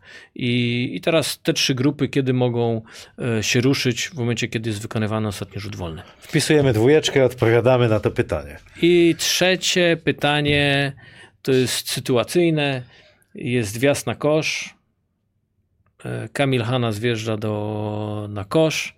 Jest faulowany, jest odgwizdany faul. Za chwilę piłka wpada do kosza, jest uznany zaliczony kosz. Ale Kamilowi się nie podoba obrońca i mu tam wkłada. I dostaje z technicznego. Więc mu nie wkładać, Mamy e, ale mu wrzucam na Zaliczane gacie. punkty, faul, za które będzie rzut dodatkowy i mamy techniczny, który otrzymał e, Kamil. E, Jaka, jaka końcowa decyzja, jak wznawiamy grę e, i co robimy dalej? My jako sędziowie. Fajne trzy pytania, trudne, jak dla mnie już mój, mój łeb już paruje panu Adamowi chyba też, ale możecie wygrać takie książki Dejana Cikicza, które jak się później mm, okaże, będzie można gdzieś tam nabyć. Takie trzy książeczki. Raz, dwa, trzy dla pierwszej najszybszej osoby, która dobrze odpowie na te pierwsze trzy pytania. Przypomnę, jedynka, odpowiedź, dwójka, odpowiedź, trójka, odpowiedź i życzę Wam e, powodzenia. Czy coś jeszcze dodamy na koniec? Czy coś jeszcze miałeś, a miałeś Coś pewnie... miałem na pewno, na wszelki wypadek, ale fajnie jest, jak się wszyscy bawiły tą koszykówką i ona sprawia przyjemność e, i szczególnie kibicom życzę, żeby właśnie te emocje były takie fajne, pozytywne i, i żeby dociekać też, nie? Dlaczego tak się, a nie inaczej dzieje na A jak koszykówce. ty się czujesz? e, Ogólnie teraz biegając i tak dalej. W dobrej formie jesteś i biegasz, jeździsz, latasz. Dobrze się czuję, lubię to. Fajnie mi w tym.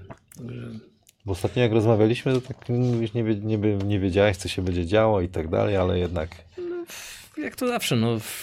Myślę, że też miałeś takie momenty w swojej karierze, że nie wiedziałeś, co będzie i różnie to przeżywałeś, nie? To prawda. To prawda, ale to już wątek e, na następne spotkanie. Mam nadzieję, że uda się e, spotkać Kuba. Ja tylko podziękuję naszym partnerom sport, e, www.znawcyopon.pl. Pan Adam pewnie już wkleja to nasz, to nasz partner. Jak zmieniamy opony, tylko właśnie tylko u nich. E, Winner zakłady bukmacherskie i możecie e, typować już po zakończeniu tego odcinka. Na początku mówiłeś o Ankarze, z którą mistrz Polski WKS Śląsk Wrocław zagra 1 listopada w hali stulecia o, o godzinie 20. Wpisujcie, kto wygra to spotkanie. 10 najszybszych osób otrzyma 20 zł bonusu od zakładów bukmacherskich. E-Winner, Praise the Wear, koszulki takie, które na przykład ja mam, można nabyć e, na stronie naszego partnera. Sportboxy, jedzonko już jest gotowe. Sports Medic, Acer Predator i Etno Kawka e, jest, jest też do nabycia u naszych partnerów. Dziękuję Ci Kuba bardzo, życzę Ci wszystkiego dobrego. Skończyliśmy po północy, dlatego ja już jestem lekko zmielony, ale mam nadzieję, że wybaczycie. Odcinek myślę, że ciekawy jak zawsze. Dziękuję Ci bardzo, do zobaczenia, wszystkiego dobrego. Panie Adamie, ja też Tobie dziękuję Yy, i widzimy się yy, już niedługo, 6 listopada.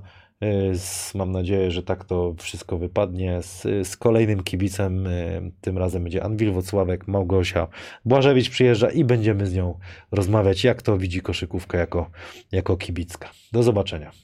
Do zobaczenia. Sponsorem tytularnym strefy Hanasa w sezonie 2022-2023 jest portal internetowy znawcyopon.pl.